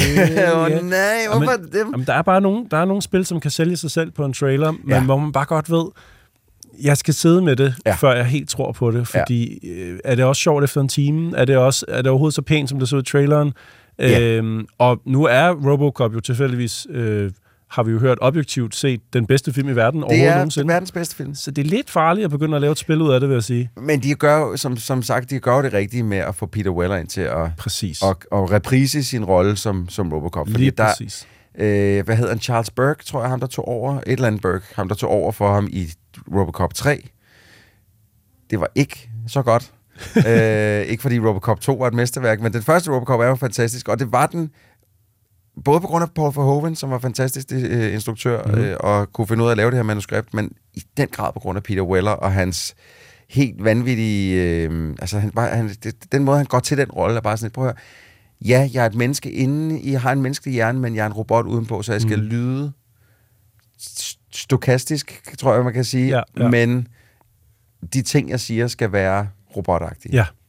Og det var bare sindssygt fantastisk. Og hvordan helvede de har fået oversat ind i et spil, som rent faktisk er godt. Jamen, det må jo være vores konklusion jo faktisk, fordi al den mistro, vi havde, er jo blevet blæst væk. Det er faktisk et, det er virkelig godt spil, det her. Ja, og, og, og de, altså, nu når folk sidder derude og lytter med og siger, Nå, de, de, de er, øh, det er fantastisk. Det, det er godt for, hvad det er. Lige præcis. Og det, det, det er, det er, det er ikke en AAA. Det er Nej. ikke et AAA-spil, selvom det på nogle screenshots godt kunne ligne det. Det ser, øh, når det lige vender og drejer det rigtige, i den rigtige vinkel, så er det rigtig pænt. Meget, meget pænt. Når lige lyset falder ind det rigtige sted, og du står det rigtige sted, og du lige tager et screenshot, Ja. Så ser det næsten ægte ud. Ja, altså, det, det kan det være rigtig skørt. flot. Men når folk begynder at snakke i spillet, når man ser ansigtsanimationer og sådan noget, så kan man godt se, okay, det er ikke... Ja, der, der er en del sådan småboks. Ikke noget, der ødelægger spiloplevelsen, men der er flere gange også, når du har samtaler med folk. Jeg var nede Ja. på et tidspunkt og havde en samtale med en, øhm, hvad hedder sådan en coroner, en, en, en lige... Retsmediciner. Retsmediciner, ja. Hvor at, øh, så starter der en, sådan en, en talescene, hvor man ser dem lidt tæt på. Og det første, ham der retsmedicineren gør, det er at træde et skridt frem og gå ud af fokus. Ja, så ja. han er ude af fokus hele samtalen. Ja, men altså, ja. På en eller anden måde, så jeg synes... Jamen, altså pointen er jo lidt, at det ikke er et perfekt spil. Nej. Men det er et virkelig godt spil. Og det, jeg tror på en eller anden måde, det læner sig lidt op af, at det er jo det er jo faktisk ret godt, at det matcher lidt den tid, det prøver at emulere, hvis Helt man kan sige det sindssygt. sådan. Men det er også, og, og jeg synes også, det virker som om, at øh, udviklerne har haft øje for, hvad, hvordan den, ikke bare hvordan den, at, øh, at, at Robocop skulle se ud, men hvordan alt andet også skulle se ud. Fordi Ja. ja. folks tøjstile og måden, de snakker på, og Ja. igen, det er ikke fantastisk stemme. Altså, vi har Peter Weller, og så er der alle de andre. Og så er der de andre, ja. Øh, men men det, det, de har på en eller anden måde fået det gjort, så det føles lidt som at træde tilbage i den originale film. Ja. Det synes jeg er ret godt klaret. Ja. Øh, og igen, altså, ja, den har da sin, den har lidt boks her der, men, men det glemmer man fuldstændig, når man tager Mm. sin øh, lawgiver, eller hvad den hedder, det, det, Ah, det er det er- Judge Dredd, men når man tager sin gun frem, og, som skyder tre skud ad gangen, og bare blæser hovedet af nogle, øh, nogle punker, som, ja. fordi øh, skurken i den her, det er også ret sjovt, Ja. at det er sådan nogle punker med, Med hanekam med, med og, og- og stridt hår og mærkeligt 80'er farvet hår og sådan noget. 80'er punk-stilen. Og alle sammen i denne veste. Ja, det er super sejt. Som og det, det er fedt at komme tilbage på politistationen og faktisk få lov til at gå rundt og gå ned på, ned på skydebanen nede i kælderen. og De har lige, øh, modelleret den efter den i filmen så godt de nu kunne, ikke? Ja. Øh, fordi det er jo bare et sæt. Men, Ja. men her har de, har rent faktisk måtte sætte sig ned og se filmen mange gange, og sådan prøve at lave en geografi over, hvordan kunne den her politistation se ud. Fordi rummene har de ramt ret godt. Ja. Øh, og ja, både med, med shooting range, men også der, hvor han ender og sidde i stolen, hver gang Ja. han skal øh, afgive diagnostics. Ikke? Ja, babymos, ja. øhm, så, så der er flere sådan steder, at du genkender fra filmen, som er ret fedt. Og der er også flere skuespillere. Nancy Allen, der spiller øh, Anne Lewis, hans partner, er ikke med stemmemæssigt, men hendes likeness, altså hendes ansigt, har de mm. fået lov til at bruge. Det samme har de med øhm, politikaptajnen, som hedder øh, Robert Dupuy.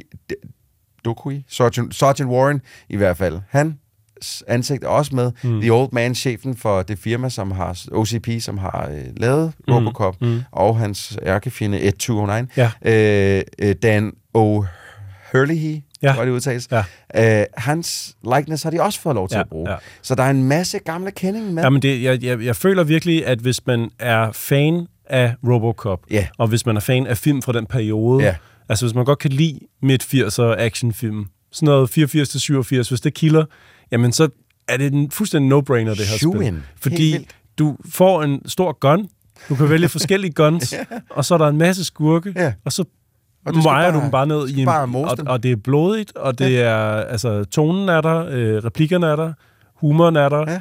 Ja. Øh, igen, det er ikke... Altså, findes der bedre færdiggjorte spil? Ja, ja, det Ja, gør der. Men hvis, bestemt. hvis man ejer en konsol, der kan spille det, eller ejer en PC, der kan spille det, så er det bare afsted. Altså, Også fordi det, det, det prøver ikke at være noget, det ikke er. Nej, det er, præcis. det er en, en powerfantasi fra en film, vi så tilbage, da vi var børn. Øh, os, der er, øh, nu er jeg 40, og du øh, fylder 40 om nogle år. øh, Ja. øh, det, det er en powerfantasi fra dengang, vi var børn. Og, og nu får vi endelig lov til at opleve nogen, for der er jo lavet et hav af Robocop-spil, men det her, det vil jeg våge påstå, er den mest succesfulde Åh, ja. spilmatisering, der er lavet af det. Prøv at, hvis du øh, indtil videre kun har spillet Robocop på Game Boy, Ja. så er der sket noget siden da. Er du gal, ja, mand? Det er vildt. Altså, øhm, jeg, jeg, jeg er stor fan af det. Ja. Bestemt. Jeg, jeg vil bare lige sige, at øh, Robocop går meget langsomt. Hvis du er vant til at spille Call of Duty, og så hopper direkte over det her, så er Robocop ikke den hurtigste figur i verden til Han at har jo krabgangsmode, kan Ja. man sige. Når Jo, man jo. trykker, når man, altså, han kan jo gå lidt hurtigt. Ja, men, men- det er rigtigt. Han, han går ikke så hurtigt, og det, jeg vil også sige, altså jeg, øh, jeg sidder tit og spiller om aftenen, og alle sover i mit hus, så det er ikke altid, der er skruet så højt op. Men jeg kunne forestille mig, hvis jeg skruede lidt højere op, som jeg normalt vil gøre med andre spil, Mm. at jeg vil blive træt af lyden af guk, guk, guk, hans fodtrin, Ja. som du kan høre Ja. konstant og hele tiden. Det bliver man jo nødt til. Man kan også sige omvendt, vil vi være, ked af det, hvis han kunne øh, sprinte. Ja, det ville vi måske nok Det er ikke Robocop. Og hvis man ikke hørte den lyd, der ville vi også være lidt ked af det. Og ville vi også være ked af det, hvis de havde taget Rocketpacken med fra træerne? Ja, det ville vi også have været ked af. det ville være lidt sejt. Nej, det havde været dumt. Øh, men der er jo også øh, løbende i spillet sådan nogle power-ups, man unlocker. Ja. Og det er faktisk nogle ret fede power-ups. Altså, det, det er som om, at de har formået at introducere power-ups, men som giver mening i forhold til den oprindelige film. Altså, øh, man stretcher det en lille smule, men ikke Ja. for meget. Jeg tror, det er ikke så lang tid siden, jeg tror, jeg har haft den her samtale med dig eller en af vores andre kammerater med, at det, det, jeg, kan, jeg elsker, når du får power-ups i, den, øh, i det tempo, som spillet gerne vil have, du får dem. Ja. Øh, og det gør det her, Mhm. mm-hmm. fordi at, det behøver ikke være mere kompliceret. Altså det er sådan et, Nå, nu er du kommet øh, til den her bane, så er du det her level, så skal du bruge den her power-up. Værsgo. Ja, ja. Det synes jeg altså er ret fedt. Det var med Benjamin øh, Stelmann, jeg snakkede med det. Mm. Øh, men, men der er også, jeg, jeg kan også godt lide deres upgrade tree, fordi du kan gå ind og upgrade selve Robocop, Ja. men du kan også gå ind og upgrade bare hans gun. Mhm. Øh, og den, du går rundt og, sådan og samler ting op, 20 koster og sådan noget, beviser. Ja, Øh, men så samler du også nogle gange sådan nogle mikrochips op, som du kan bruge til din pistol. Ja. Øh, så du kan gøre den endnu mere crazy. Jeg skal Mm. aldrig reload min længere. Nej. Øh, den kan bare, jeg kan bare holde knappen nede. det, Nice. Så blæser den bare cool. Det er mega nice. øh, og det synes jeg bare er ret sejt. Altså, at det, det, det, er, det er sådan en, hey, det her spil er ikke sindssygt svært, fordi det er svært at dø. Mm. Du har mange øh, ref, øh, hvad hedder det, health refills. Ja. Øhm, du, medmindre du er op mod 1-209, som man også kommer på et tidspunkt, mm. som er en hella fed kamp. Ja. Det er bare fedt at få lov til at dræbe en 1-209 selv. Øhm, så medmindre du er op mod ham, jamen, der, der skal meget til at dræbe dig. Ja. Især fordi, at din, din, dit eget sidearm er så overpowered, Ja, altså ja. bare... Øh, så så det, det er sådan et, man skal spille, fordi man har lyst til at prøve, hvordan det er at være i Robocops sko, Enig. så at sige. Enig. En over- overraskelse for mig, at det Ja. her måske er et af årets... Tror, øh, overraskelse for alle. lad os kalde det årets overraskelse, ja, kan man det, sige det det, sådan? det, det kunne man sagtens kalde ja. det. Teon Øh, har i hvert fald, øh, de, har, de har nu vist, at de faktisk godt kan lave et godt spil med et minimalt budget. Præcis. Ja. Og det får mig til at tænke, altså øh, 1987, altså hvad hvis vi fik øh, et Predator-spil ude i junglen, hvor man går så en tur som Arnold? Hvad hvis vi fik, øh, apropos Arnold, hvis vi fik et Terminator-spil, hvor man set fra hans perspektiv er på jagt efter et eller andet som en Terminator ja. I en stor by, eller et eller andet. Altså ja, det, den her mulighed Ja. åbner op for så mange. Det kunne fed- være ret spændende. Fordi det viser, at det kan faktisk godt lade sig gøre. Ja, altså jeg synes jo især Predator-delen, som alle, mange allerede har prøvet, mm. er ret spændende. Og den er ikke nem. Den er ikke nem. Jeg tror faktisk, dem, der har gjort det bedst, det var i Tom Clancy's Breakpoint, hvor der kom en DLC til. Ja. som du ikke kan spille længere heller. Altså, altså, Ja, men det- det. fungerede faktisk ret godt, fordi det, der var du jo en delta-gruppe, der rendte rundt inde i skoven, mm. og lige pludselig så kunne du høre Ja. den der lyd. Ikke? Men ellers har der ikke været nogen rigtig gode øh, sådan... Nej, men jeg, jeg er spændt på at se, hvor det her kommer. Det må vise nogle andre, at det her kan lade sig Ja, gøre. Måske, Altså, måske bare vise tageren, hey, vi kan rent faktisk godt ja. sælge spil, for vi kan godt lave noget, der kan noget. Præcis. Og så, lavede, så er det jo lavet i Unreal Engine 5. Ja, nemlig. Det er den første gang, jeg ser den brugt på en måde, hvor at jeg synes, at konsollerne også ser godt ud med det. Mm. Ikke kører en eller anden super lav øh, opløsning eller et eller andet. Ja. Øh, som Immortals of Avium, eller hvad, alle de andre spil, der har været ude nu. Øh, så så det, er jo ikke bare en anbefaling på PC, men også en anbefaling på Playstation og på Xbox, Mhm. mm-hmm. hvor det også ser rigtig, rigtig flot ud. Så øh, Robocop Rogue City, hvis I sidder derude og tænker, jeg har lyst til en power fantasy, hvor jeg får lov til at plukke hovedet af nogle skurke, der tager, der tager stoffet Nuke, som ja. også er et ret sejt navn. Jeg havde helt glemt det ja. i den gamle film. Øh, så er det bare med at komme ud og få, øh, få fat i, i Robocop Rogue City. Det er øh, overraskende sjov og godt spil. Dead or alive, you are coming with me. Tilbage i 1970'erne og 80'erne var der virkelig mange tegninger i omløb, som lignede noget, Claus Døllerang kunne have lavet, og det var egentlig ikke så mærkeligt, for de fleste af dem havde han faktisk lavet.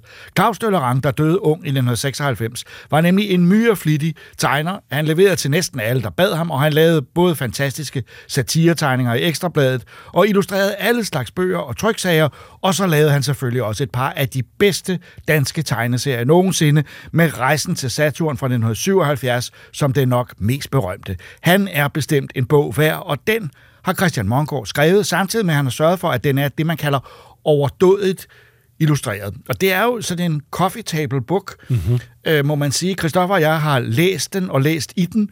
Øh, den kræver et, øh, et, øh, et kaffebord, Ja. der er, er holdbart. Ja, et møbel, man bliver nødt til at have et eller andet sted at opbevare den her bog, fordi det er nok de første hylder, der kan rumme den. Den er Ja. kæmpe. Det er kæmpe stor bog, ja. Ja, virkelig. Den er ikke helt så stor som den Marvel-bog, vi har fra Taschen, men den Nej, er, men den er er derhen derhenne af. Ja. Øh, og måske er det også lidt det, der er forbilledet. Sådan en meget, det er en meget lækker bog, den er meget gennemført. Altså, Mm. øh, øh, trykket er fantastisk, øh, grafikken er utrolig. Og så er der altså en god historie om, om Claus Døllerang, øh, som er et, øh, og var et utroligt spændende og underligt menneske. Ja, virkelig. Og en person, som jeg personligt faktisk ikke vidste så meget om før. Altså, jeg var bekendt med hans streg, men han er sådan lige lidt fra før min tid, så jeg er jo vokset op med, at hans ting har været tilgængelig rundt omkring, men han har ikke været en del af min hverdag på den måde, altså i aviserne eller noget. Øhm, jeg, jeg husker ham fra børnebiblioteket, jeg husker især den der det, eventyr om den vidunderlige kartoffel, som jeg så som barn og sådan noget. Nå, altså, filmen, ja. Ja, den gjorde Og kæmpe den indtryk. Film, altså. Den film er, er jo faktisk øh, ikke... Den, der er jo ikke så meget om den i bogen Nej, her. det er og ga- ganske det, lidt. Det savner jeg lidt, øh, hvis jeg... Det, det er ikke negativt men, men der, der, jeg kunne godt have brugt mange sider om den Mm. film, fordi øh, det var en film, han var med på, der, øh, der blev lavet om kartoflen, som tegnedrengene Anders Sørensen øh, øh, instruerede, øh, og som er en, øh, en fantastisk lille halvtimes tegnefilm Den gjorde virkelig stort. Ja. kæmpe indtryk, og der er mange af de ting, jeg ved om kartoflen i dag, som er fra den, altså som jeg husker tydeligt, men, men jeg vil også bare for at sige, at hans streg var noget, der gjorde et indtryk, da jeg var dreng. Altså da jeg var lille, da, jeg vidste præcis, hvad det her det var, men jeg vidste ikke nødvendigvis, det var Claus Døllerang. Nej, men det var sådan, man havde det, tror jeg. Det var nogle tegninger, der også de dukkede op alle mulige steder i computerinstruktionsbøger og i salgsmateriale fra alt muligt, og Ja. fagforeninger lånte ham til at tegne, øh, øh, når de lavede brochurer. Mm. Så han var overalt. Hans streg var dansk øh, tegneserie i, eller dansk tegning Ja, i, i streg. 70'erne og, og 80'erne. Ja. Øh, og og han, han, øh, det, det er sådan en hyggelig, øh, lidt, øh, lidt naiv streg. Det er lidt ja. som et barn, der tegner på en fed måde. ja, men han Øh, har jo virkelig også tegnet helt fra, han var helt lille, ser man jo det fortæller bogen også, fordi det er en, Mongård skriver en lang og god historie med masser af interviews med folk, der har kendt ham. Ja. Øh, øh, som Mongård ikke selv har, det, øh, det indrømmer han og ærger sig også over, fordi øh, han virker som en menneske, man gerne vil have kendt, og der må man bare sige, de fleste, der kendte ham, øh, nåede aldrig rigtig ind på livet af ham. Mm, mm, nej, man kunne godt forestille mig, i og med, at han har brugt en stor del af livet på bo på landet med sin familie, og det var der, han også arbejdede fra typisk jo, at han så bare har kunne være der og bruge øh, højt til loftet og Ja. højt til himlen og med sin familie, og så bare tegne. Altså nærmest ligge ind over Jamen, altså, nogle gange. Og bare... han, han, han var sådan en mand, og det beskrives også i bogen rigtig godt. Øh, der, hvis der var nogle stykker sammen, så sad han alligevel over i hjørnet og tegnede. Mm. Han var ikke en, der var højt råbende eller blandede Nej. sig i diskussionen, men han indsamlede information, og noget af det der med hans blanding af hans øh, fascination ved at fortælle historier, som Rejsen til Saturn, er Mm. mm. et, et strålende eksempel på en vidunderlig, øh, et vidunderligt album, morsomt og spændende. Ja. Og så det, at han elskede at formidle information om historiske ting, og begyndte på den desværre ikke færdiggjorte illustrerede Danmarks historie for Mm. folket, mm. som er den mest øh, utrolige øh, samling information, øh, forsøgt øh, gennemført i sådan en, en, en sammenhæng, men hele tiden med sidespring, Mm. som jeg glemte lige at fortælle, at denne her person selvfølgelig også har en forbindelse til Ja. Og øh, det skal også lige nævnes, at, Ja. ja. og han har sig selv med som sådan en historiker, der hele tiden står og fortæller. Illustreret Danmarks historie for folket er, er, er, er geniale albums, hvis man vil vide mere om Danmark, Mhm. mm-hmm. uden at skulle læse øh, store, tykke bøger, Ja. øh, så får man det serveret, og man får virkelig meget for pengene. Ja, bestemt. Ja, men han har været så grundig, altså virkelig... Øh, altså, og jeg, jeg føler også på en eller anden måde i, i, i Mungårds bog her, at at, man, at han har været meget, meget vældig hele sit liv. Ja, ja. altså, han kommer ingen, fra nogle, ikke kunne lide ham. Han kommer fra nogle forældre, som begge to øh, arbejdede med grafik, og jeg tror også meget tidligt, de har været gode til at gemme alt, hvad Claus sige. har tegnet nærmest. Moren Altså. har gemt utrolige mængder, og hans enke øh, øh, har gemt alt, hvad der var. Så øh, illustrationsmaterialet i bogen er helt vidunderligt. Ja, det er meget utroligt. Der. Og så er det jo også holdt i den rigtige skala. Ja. Og det er noget særligt ved, ved Claus Døllerang, er, at han tegnede meget småt. Ja. Han brugte en rotring øh, øh, tuschpen, som har sådan en meget, meget, meget tynd øh, Ja. lille øh, øh, øh, øh, hoved, hvor blækket kommer ud af. Den skal renses mange gange. Og Rejsen til Saturn er tegnet i halvt format af det, den er udkom som. Ja, det er vildt. Og, og det har de altså i forbindelse med den her bog også udgivet, øh, så man kan få øh, øh, se det i den... Altså, det kan man ikke, medmindre man har rigtig gode øjne, fordi man skal have læsebrillerne med. Jeg tror, de fleste skal bruge læsbriller for overhovedet at kunne læse, hvad der Ja. står her. Men jeg, jeg elsker også i, i den store øh, coffee table bog her, at der er et fotografi af Claus Delorange, der ligger og tegner så småt. Og han ligger og tegner bogstaveligt talt ind over bordet. Altså, han, er, Ja. han skal jo helt tæt på. Han for er i at- et med sine tegninger, det Ja. var der ikke tvivl om, han Ja. var. Øh, øh, en meget tilbageholdende og genert mand. Jeg kan huske, jeg var med til at lave en tegneserieudstilling med hans tegninger, eller med en masse danske tegnere, øh, hvor alle gik og kiggede på hans planche, fordi de fik lov at sætte op, hvad de, mm. hvad de nu synes, de, der skulle hænge der, og tænkte, tegner han virkelig så småt? Ja. øh, og jeg kan huske, at jeg spurgte ham om det, og han sagde, øh, lidt flovt, fordi det var lidt en fejl, at han tegnede så lavt. Det, det skulle han godt lide men også, det var skyldtes også, at ifølge bogen her, og det vidste jeg så ikke, øh, at Mongård øh, fortæller, at det skyldtes, at han havde jo set tegneserier i tegneserieform, altså Mm. mm. i, og så tegnede han det samme størrelse. Ja, selvfølgelig, ja. ja. Hvilket ikke kan passe med, at hvis han også havde læst Tintin, hvad han var stor fan af, så det er jo stort format, også ja. i trykket, så man kan sige... Væsentligt større. Men de fleste serietegnere arbejder jo omvendt i større format, og så bliver der fotograferet ned, Ja. øh, mens øh, Døllerange arbejdede i halv format, og så blev det blæst op, så, Ja. nogen, så man kunne læse det. Det er sjovt. Og det har krævet helt utrolig omhyggelighed i stregen. Meget, ja. Det er meget, meget gennemført. Jeg, øh, jeg, jeg, som jeg også startede med at sige, jeg vidste ikke meget om ham før. Jeg var, var heller ikke klar over, at jeg burde vide mere om ham, hvis du forstår, hvad jeg mener. Ja, og jeg ved, heller ikke, jeg ved heller ikke nødvendigvis, om den her bog er til mig. Altså, det er som om, at jeg skulle måske have været mere investeret i ham, inden jeg gik i gang med at læse bogen, for at, at skulle have hele det her monstrum stående derhjemme, ja. hvis du forstår, hvad jeg mener. Jeg vil sige, det, det, det, det bogen går ud fra, er, at du er fan i forvejen. Præcis. Øh, og derfor vil du have den her bog, og det vil du, Mm. øh, fordi øh, det er på en eller anden måde en form for øh, opsummering af, hvem han var, og hvad hans værk er. Ja. Og alle de, altså halvdelen af bogen, sidste halvdel af bogen, er simpelthen bare tegninger. Ja, Den ja. ene efter den anden. Både af vidighedstegningerne til Ekstrabladet, hvor han jo øh, deltog i, i Ekstrabladets fantastiske tillæg, Kilroy. Mm-hmm. De havde tegneserietillæg. Ja, det er for vildt. Det var helt vildt. Øh, og, og det var han, øh, øh, hvad skal man sige, hovedtegner på, når det galt illustrationerne, og så var der en masse tegneserier fra alle mulige, mm. øh, både danske og udenlandske indeni. Men, men han, han var en, en, øh, en mand, som en tegneserie, også hans, han lavede sammen med sin bror, øh, øh, lavede han den fantastiske tegneserie, der hed Pirelli og Firestone, om to øh, forfærdelige øh, øh, klodsede detektiver, Mhm. mm-hmm. som gik i information. Og det var, ja, der var mange, der læste information af Ja. den grund. Ja, jamen, det kunne jeg godt forestille mig, som simpelthen bare abonneret på det. Jeg er lige ved at tro det, altså fordi det var så utroligt. Men han var også meget dansk. Han er ikke eksporteret til nogen lande, så vidt jeg ved. Det er det ikke ved jeg faktisk heller ikke, nej. Mm, Det er ikke, det er ikke, det er unikt dansk. Ja. Der er noget dansk over det. Der er en, en, det er provincielt. Det er ikke storbyagtigt. Ja. Det er ikke smart. Øh, Det er hyggeligt. Øh, Det er øh, øh, med, med, med sådan en form for dansk lune, som vi ser os selv i hvert fald. Ja. At vi, øh, vi knapper en øl op og snakker om ting, Ja, præcis. uanset hvad problemet er. Ja, netop.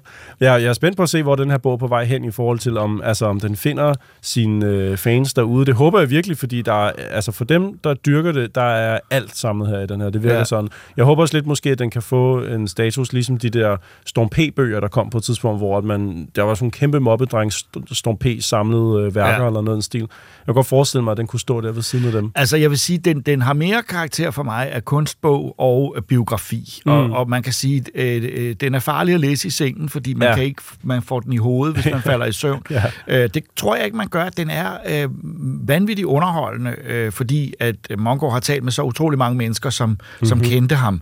Øh, og og øh, det er ligesom en historie, man gerne vil høre, hvis man har dyrket hans tegneserie. Øh, men jeg savner vel også en samlet udgivelse af alle ting, og derfor vil jeg sige, det er godt, at for eksempel Politisk Revy har genudgivet Rejsen til Saturn mm. øh, i, den, i, den, i den læsevenlige udgave. Ja, øhm, og jeg synes, det er, er, øh, øh, øh, det er, der må godt komme mere af Claus Døllerang, fordi selvom at halvdelen af bogen er hans tegninger, så er det altså kun toppen af isbjerget af, hvad han har lavet. Ja, det er der, der men, altså, man vil nærmest ikke kunne Det er inkludere mere hele. eksempler. Der er masser af eksempler på, hvor mange mærkelige ting han illustrerede i tidens løb. Også hans skitser. Mm. Og så havde han det der med et stykke papir, skal der tegnes på. Ja. Så ligegyldigt, altså også på bagsiden. Ja, ja, ja. Øh, øh, det, det, kan ikke, det kan ikke bruges til andet. Nej. Der skal tegnes og tegnes, og det vil sige, der er mange af hans skitser med. Og nogle af skitserne er lige så gode, hvis ikke bedre, end det, det, Ja. der, det, det endte med. Ja, det er helt vildt. Og jeg er vild med også, at man får dem fra barndommen, hvor man ser for eksempel, at hans, jeg mener, det er hans far, der har tegnet en, en ganske fin øh, ko, der ligger på en mark. Altså, den er ret vel illustreret.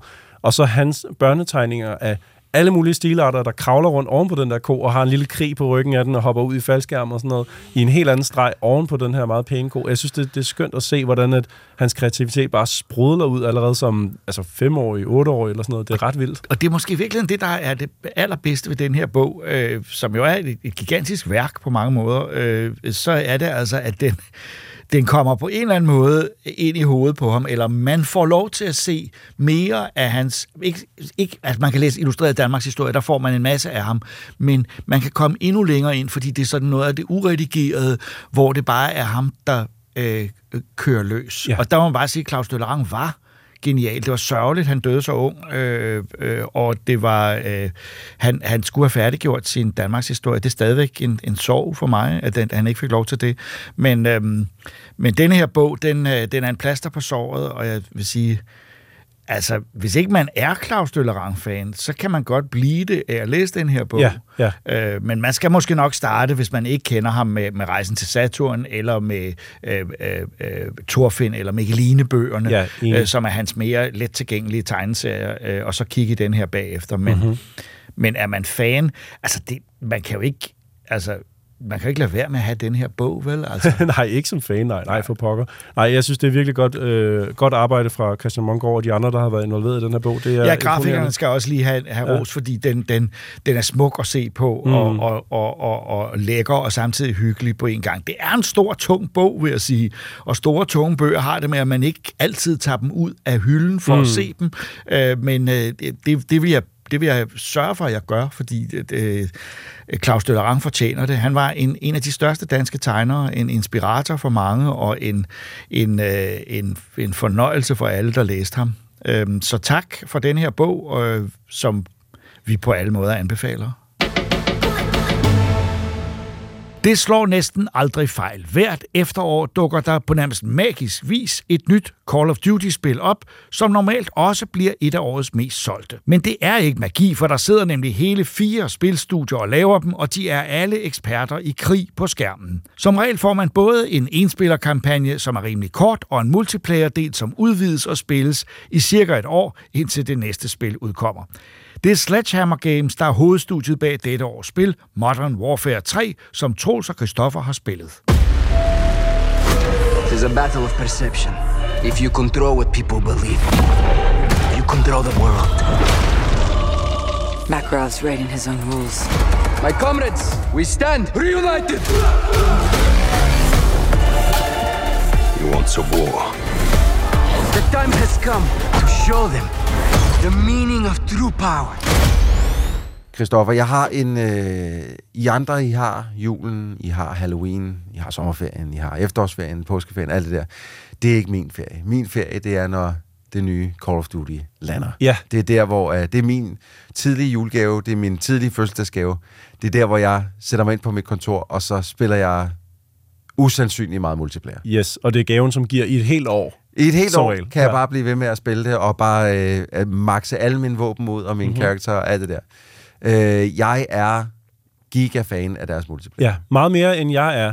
Jeg er vokset op med Call of Duty sådan hen ad vejen. Ja. Men jeg tror først nærmest det er fra omkring Ghost eller sådan noget, at jeg opdager... Ja, det er rigtigt, vi har snakket om det før. Du Call startede Duty. på det værste. Jeg det tænkte, værste Call "Ah, of det er Duty." interessant det her, det er interessant. Lad Det mig se, hvad det kan. sjovt. Og så har jeg siden da sådan været mere eller mindre med hvert år. Ja. Men det har også gjort, at jeg ikke nødvendigvis kan udpege Altså, når jeg får serveret et Call of Duty, mm. så skal jeg sidde med det et stykke tid for at finde ud af, øh, går bølgerne højt eller lavt? Ja. Altså, hvor andre siger, ej, det var det bedste, det var det værste. Der er jeg lidt mere sådan for hvert år, jamen det her er jo faktisk rigtig godt. Altså, hvad, hvad er det, I er så sure over? Ja. Eller omvendt, hvis folk siger, det, det er det virkelig, virkelig godt, så har jeg spillet, så tænker jeg, okay, jeg synes, det var ganske fint, men jeg tror ikke nødvendigvis, at det springer skalaen for mig. Jeg ligger meget lige i midten. Det, er- du, du, er, du kører altid... Buh, Ja, præcis. Ikke noget... Bup. Ja, jeg spørger, jamen det her, det er ganske fint. Det er, det er dejligt at spille Call of Duty, Ja.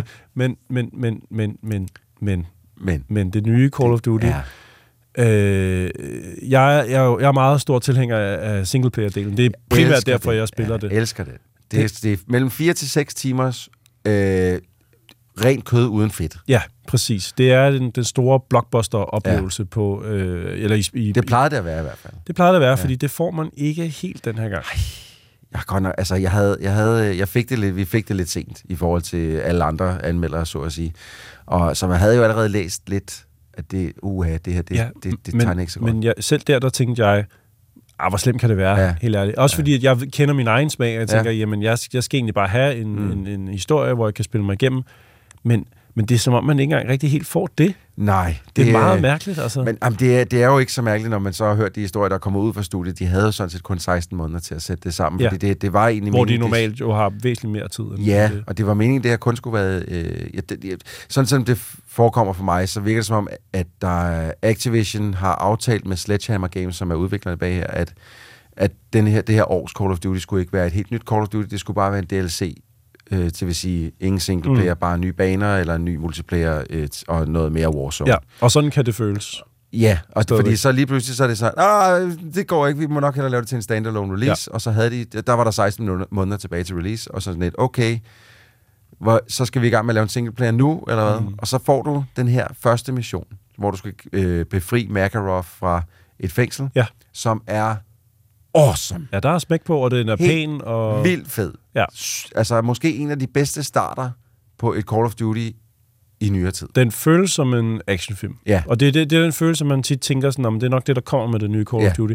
Men så går der ikke så lang tid i den her Bare mission 2, Allerede der. så dykker kvaliteten så hårdt. Det, det er ret vildt, og det, altså, når vi siger kvaliteten, det jeg føler i hvert fald, det er, at man, man øh, har en, en, man spiller som en, en person, Ja. som skal hen til to punkter. Mm-hmm. Du, der bliver sat to prikker på kortet, mm. og så skal du tilbage igen.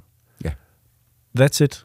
Det føles meget hul. Det føles meget tomt. Og det, det, det, som vi snakker om her, det er jo altid i Call of Duty single player, som regel i hvert fald i Call of Duty single player, der får du Michael Bay, da han var på allermest coke. øh, altså, op. du ved, der får man den der, altså, only thrills gameplay, hvor du bliver taget i hånden af udvikleren hele vejen og siger, "Jamen, nu skal du ind igennem det her hus, du skal rydde ja. Ja. det her hus, så skal du videre, så er der en helikopter herover, den skal du skyde ned med en javelin, så skal du løbe ja. Ja. videre, så kommer der en kraftet med en hel her herover, dem skal du nakke, altså. Yes. Altså, du får sådan en, bare, hvor det bare siger bang, bang, bang, bang. Ja. Og så allerede i anden mission her, så bliver du smidt ned på et, et Warzone-kort. Det kommer fra Warzone. Ja. Hvor du kan finde våben, som du kan i Warzone. Ingenting, hvor du ligesom bliver guided, fordi at det er den fede oplevelse. Det er her, Nej. al action sker. Ja. Så bliver du lidt hen, øh, hvor du skal smadre en helikopter, og der kommer nogle AI efter dig, som et, kan se dig på alt for lang afstand, selvom du går og gemmer dig lidt. Mm. To, en AI, jeg ikke rigtig føler er skrevet til at arbejde i det her... Øh, Miljø. det her, det her kæmpe, den her kæmpe arena-miljø, som. Ja. du lige pludselig er blevet sat ned Ja, i. ja. Jeg var, altså, det var allerede for mission, var jeg sådan lidt, okay, at bliver det her første gang, hvor jeg ikke gennemfører en fire timers kampagne? Ja. Hvad sker der? Ja, det er lidt skørt. Ja, det, det er sådan en containermission, hvor man skal, man skal ind på sådan et tankskib og hente noget ud igen med nogle container og sætte noget GPS op, og så hjem igen, og det, det skal bare overstås. Og så Frygteligt. overstår man det, og så, så kommer der lidt glimt af sådan, åh, her er det lidt... Nej, ikke rigtigt. Og så mere Warzone-kort. Det, det er meget skuffende. Ja. Meget, meget skuffende. Der, det har glemt. Øh, der er en Captain Price-mission, hvor man skal infiltrere en... Øh, hele Makarovs plan er, at han vil sende øh, missiler med sarin-gas, tror jeg nok det er, ud og smadre en masse ting i verden. Mm. Og der øh, bliver man sendt ind på en mission med en sniper rifle som Captain Price. Den mission, der fik jeg sådan... Uh, det her begynder at lugte noget meget fedt. Ja. Øh, men igen, det, det er ødelagt af dårlig pacing. Ja. Og det er aldrig... Det er, jeg synes aldrig, det er pacingen, der er problemet i, i, singleplayer-missionerne i Call of Duty. Nej. Det har aldrig før været et problem. Nej. Pacing. Her, der er tempoet bare op og ned, op og ned, op Ja. og ned. Hold det. Det skal Ja. 110 procent Ja. hele tiden. Jeg håber, jeg håber virkelig, at de, øh, de ser altså de selv ser på det her spil, og at det her det bliver, at det ikke bliver øh, det præcedens. Jeg håber ikke, at det her det fremadrettet bliver sådan, at Call of Duty øh, singleplayer-delen bliver... Det har fået så meget flag, Ja. at øh, jeg er sikker på, at der er, bliver gentænkt nogle ting. Altså, men men det, har, det var jo aldrig meningen, det skulle have været en full release, Nej. så vidt jeg kan læse i hvert fald Nej. frem til. Så må ikke også, det bliver sådan lidt som et hovsa.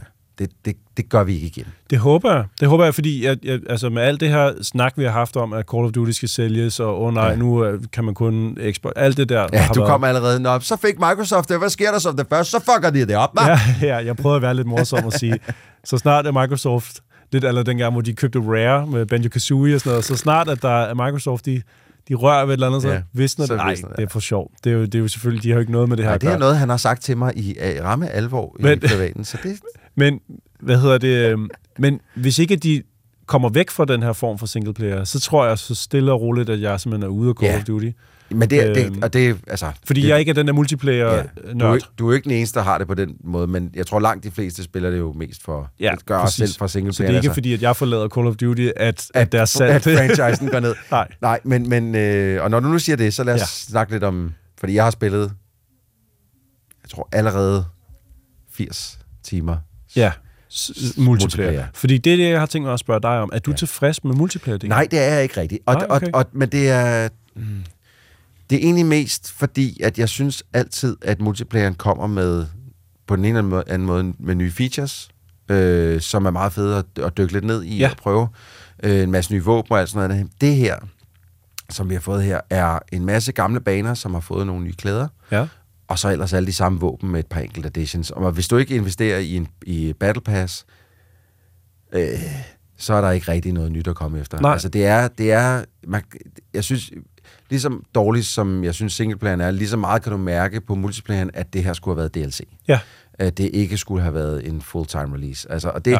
det er, er selvfølgelig super ærgerligt. Når det så er sagt, så er det stadig den primo sing, eller den primo øh, Twitch-shooter Ja. altså på markedet. Ja, det er ikke fordi, at der er et, et alternativ, som gør det bedre lige nu. Nej. Nej. Nej, nej, og det, det, her, det er jo ikke gameplaymæssigt, er ikke blevet dårligere af bare, at der ikke er så meget nyt indhold. Nej, nej, nej det, er sige. det, det er det samme, som vi lige fik for et år siden, bare Ja. med, med mere. med, med, noget, med noget, du allerede har prøvet før, men i Ja. nye klæder, Ja, så at sige. præcis. Så, så jeg, jeg har stadig spillet det som et svin, Ja. fordi at jeg, der, altså det er, det er meget få øh, multiplayer-spil, jeg spiller lige så meget, som jeg spiller Call of Duty. Mm. Og det er udelukkende fordi, at når jeg lige pludselig ender ud på førstepladsen i en, i en hardcore-kamp med over 35 kills, så altså, sidder jeg fuldstændig drenched i, i sved. Ja. Fuldstændig gennemblødt af Ja. Men ikke fordi, at jeg har koncentreret mig noget som helst andet, bare af ren sådan elation. Jeg er sådan helt, oh my god, det var den bedste runde nogensinde. Ja, altså, ja. Der, der er ikke noget, der kan få mig til at hoppe og danse rundt på mit kontor sådan lidt, ja, ja, Ja. ja. Altså, det, det er det spil, der gør mig mest sådan bro-dude-agtig i virkeligheden. Jeg tror, det er der, at jeg er mest toxisk gamer. Ikke mod andre, men sådan internt i mig selv. Ja. Fordi at, øh, at jeg at jeg går virkelig meget op i det. Ja, Øh, så det, det er jo en, samlet set jo en anbefaling, fordi det er et virkelig godt spil, multiplayermæssigt, men, men samtidig også en advarsel om, at man betaler jo, altså, man, man køber jo et fuldt spil, men du får en nedvandet singleplayer. Du får bare ikke et fuldt spil ud Du af får, nej, og, og multiplayer-delen, som du også siger, er lidt sådan en anelse genbrug, men mere af det samme. Det er meget mere det samme. Og så skal man forvente, at hvis man skal have en, en udvidet oplevelse, ja. så skal man betale oven i prisen for spillet, skal man betale for Battle, pa- Battle Pass. Ja, og at man skal leve med, at, øh, at da, lige da spillet kom ud, og til stadighed lidt et problem. Øh, deres spawnpunkter er helt skøre nogle gange. Ja, det arbejdede de på. Der var jo øh, kort, der blev taget ud af multiplayer Ja, i starten, fordi, fordi, det, alle spawnpunkterne var fucked. Og ja. det er de stadig nogen. Altså, det, det, jeg ved ikke, hvordan de er, de randomizer, hvor man øh, spawner henne. Men man skal jo helst ikke spawn midt imellem syv andre fjender. Nej. Det kan jeg forstå sker i nogle af de der meget mindre altså mashbaner, hvor man bare skal, eller moshbaner, hvor man bare skal smadre hinanden. Ja, ja, ja, ikke? ja, der kan jeg godt forstå, at nogle gange så starter man altså lige der, hvor alle Yes, fjenderne lød hen. yes. Men, men jeg har oplevet selv på rigtig store baner, at så starter jeg et sted, og så ser jeg syv andre fjender, der er spawnet fuldstændig samme sted, hvor det er sådan et, det giver ikke nogen mening. Mm, mm. Øh, så de, er, de arbejder stadig på at patche nogle ting ud. Jeg ved også, der er sådan en, øh, en Groot-agtig øh, figur, som folk meget gerne vil have ud, fordi at han er halvgennemsigtig, fordi ja. man, han er lavet af gren, ikke? Ja, ja. Øh, jeg synes ikke, han er det store problem, men jeg kan godt forestille mig, hvis man kommer op med nogle rigtige elitespillere, at så er de nogle nasty bastards med den øh, figur. Ja, fordi det- de kan gemme sig alle mulige steder. Ja. Men jeg, jeg kunne forestille mig, at hvis man er lige på vippen lige nu, Ja. øh, og man tænker, jeg vil rigtig gerne være med på vognen og spille det nyeste, så kunne man med rette øh, gemme det til, når det når ned på en lavere pris, eller man kunne... Øh. Altså, fordi det er sådan et, har du virkelig brug for det her? Jeg ved, det er jeg man ikke sikker på. også vente til det kommer ud på Game Pass. For det, det gør det jo, altså det gør det næste år på et eller andet tidspunkt. Ja. Jeg, jeg, øh, jeg er ikke meget for at honorere Activision eller udviklerne med penge for sådan en release her. Fordi Mhm. jeg synes, det er jo synd for udviklerne. De har arbejdet, de har knoklet super hårdt Ja, for er at få ikke noget deres færdigt. skyld, jo. Det er ikke deres skyld, men, men Activision og øh, Bobby Kotick, altså det er, øh, det er nogle benhårde pengemænd, som ikke tænker på andet, end hvordan bundlinjen ser ud. Og det er, er et stykke, første gang i et stykke tid, jeg rigtig kunne mærke det på et Ja. Call of Duty-spil. Ja.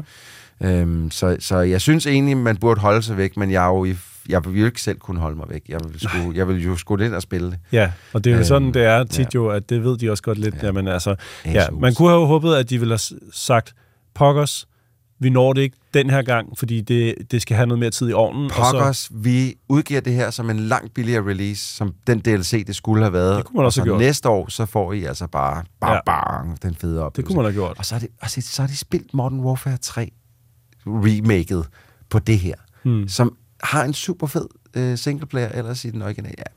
Det er super ærgerligt, Ja. men øh, det, det er der ikke noget at gøre ved. Det, det, det er, det er en ærgerlig, et ærgerligt release, og, og det skulle aldrig have været sket. Men øh, igen, så når det er sagt, jeg kommer til at spille det shit out of it Ja. øh, det næste års tid. Øh, det, Så en, det jeg en, en tvetydig anbefaling. Ja, altså hvis du allerede er fan, så har du været at købe det. Sådan er det jo. Og hvis du ikke er, hvis du ikke er fan og tænker, er det noget for mig det her, så Ja. vent eller køb øh, det gamle. Ja. Modern Warfare 2, det var bedre. Som jo, det er jo også det samme nu. Det er også, hvad, hvad for et Modern øh, Warfare køber du, når du så går ind og køber et, der står bare Call of Duty? Ja. Alt er forvirrende. Ja, det er vent, forvirrende. Vent til næste år, der er det forhåbentlig blevet lidt mere overskueligt, når Microsoft har fået taget ordentligt over. This is devastation on a global scale. We have two missiles incoming. If you are there, get out. It's killing civilians. Visual on target. We need medevac now. He wants a world war.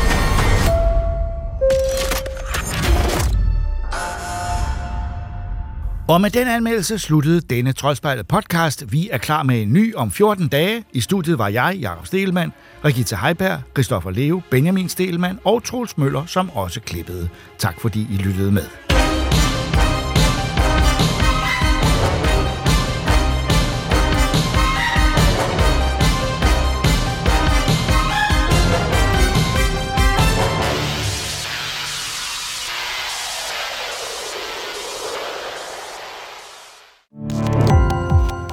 Gå på opdagelse i alle DR's podcast og radioprogrammer. I appen DR Lyd.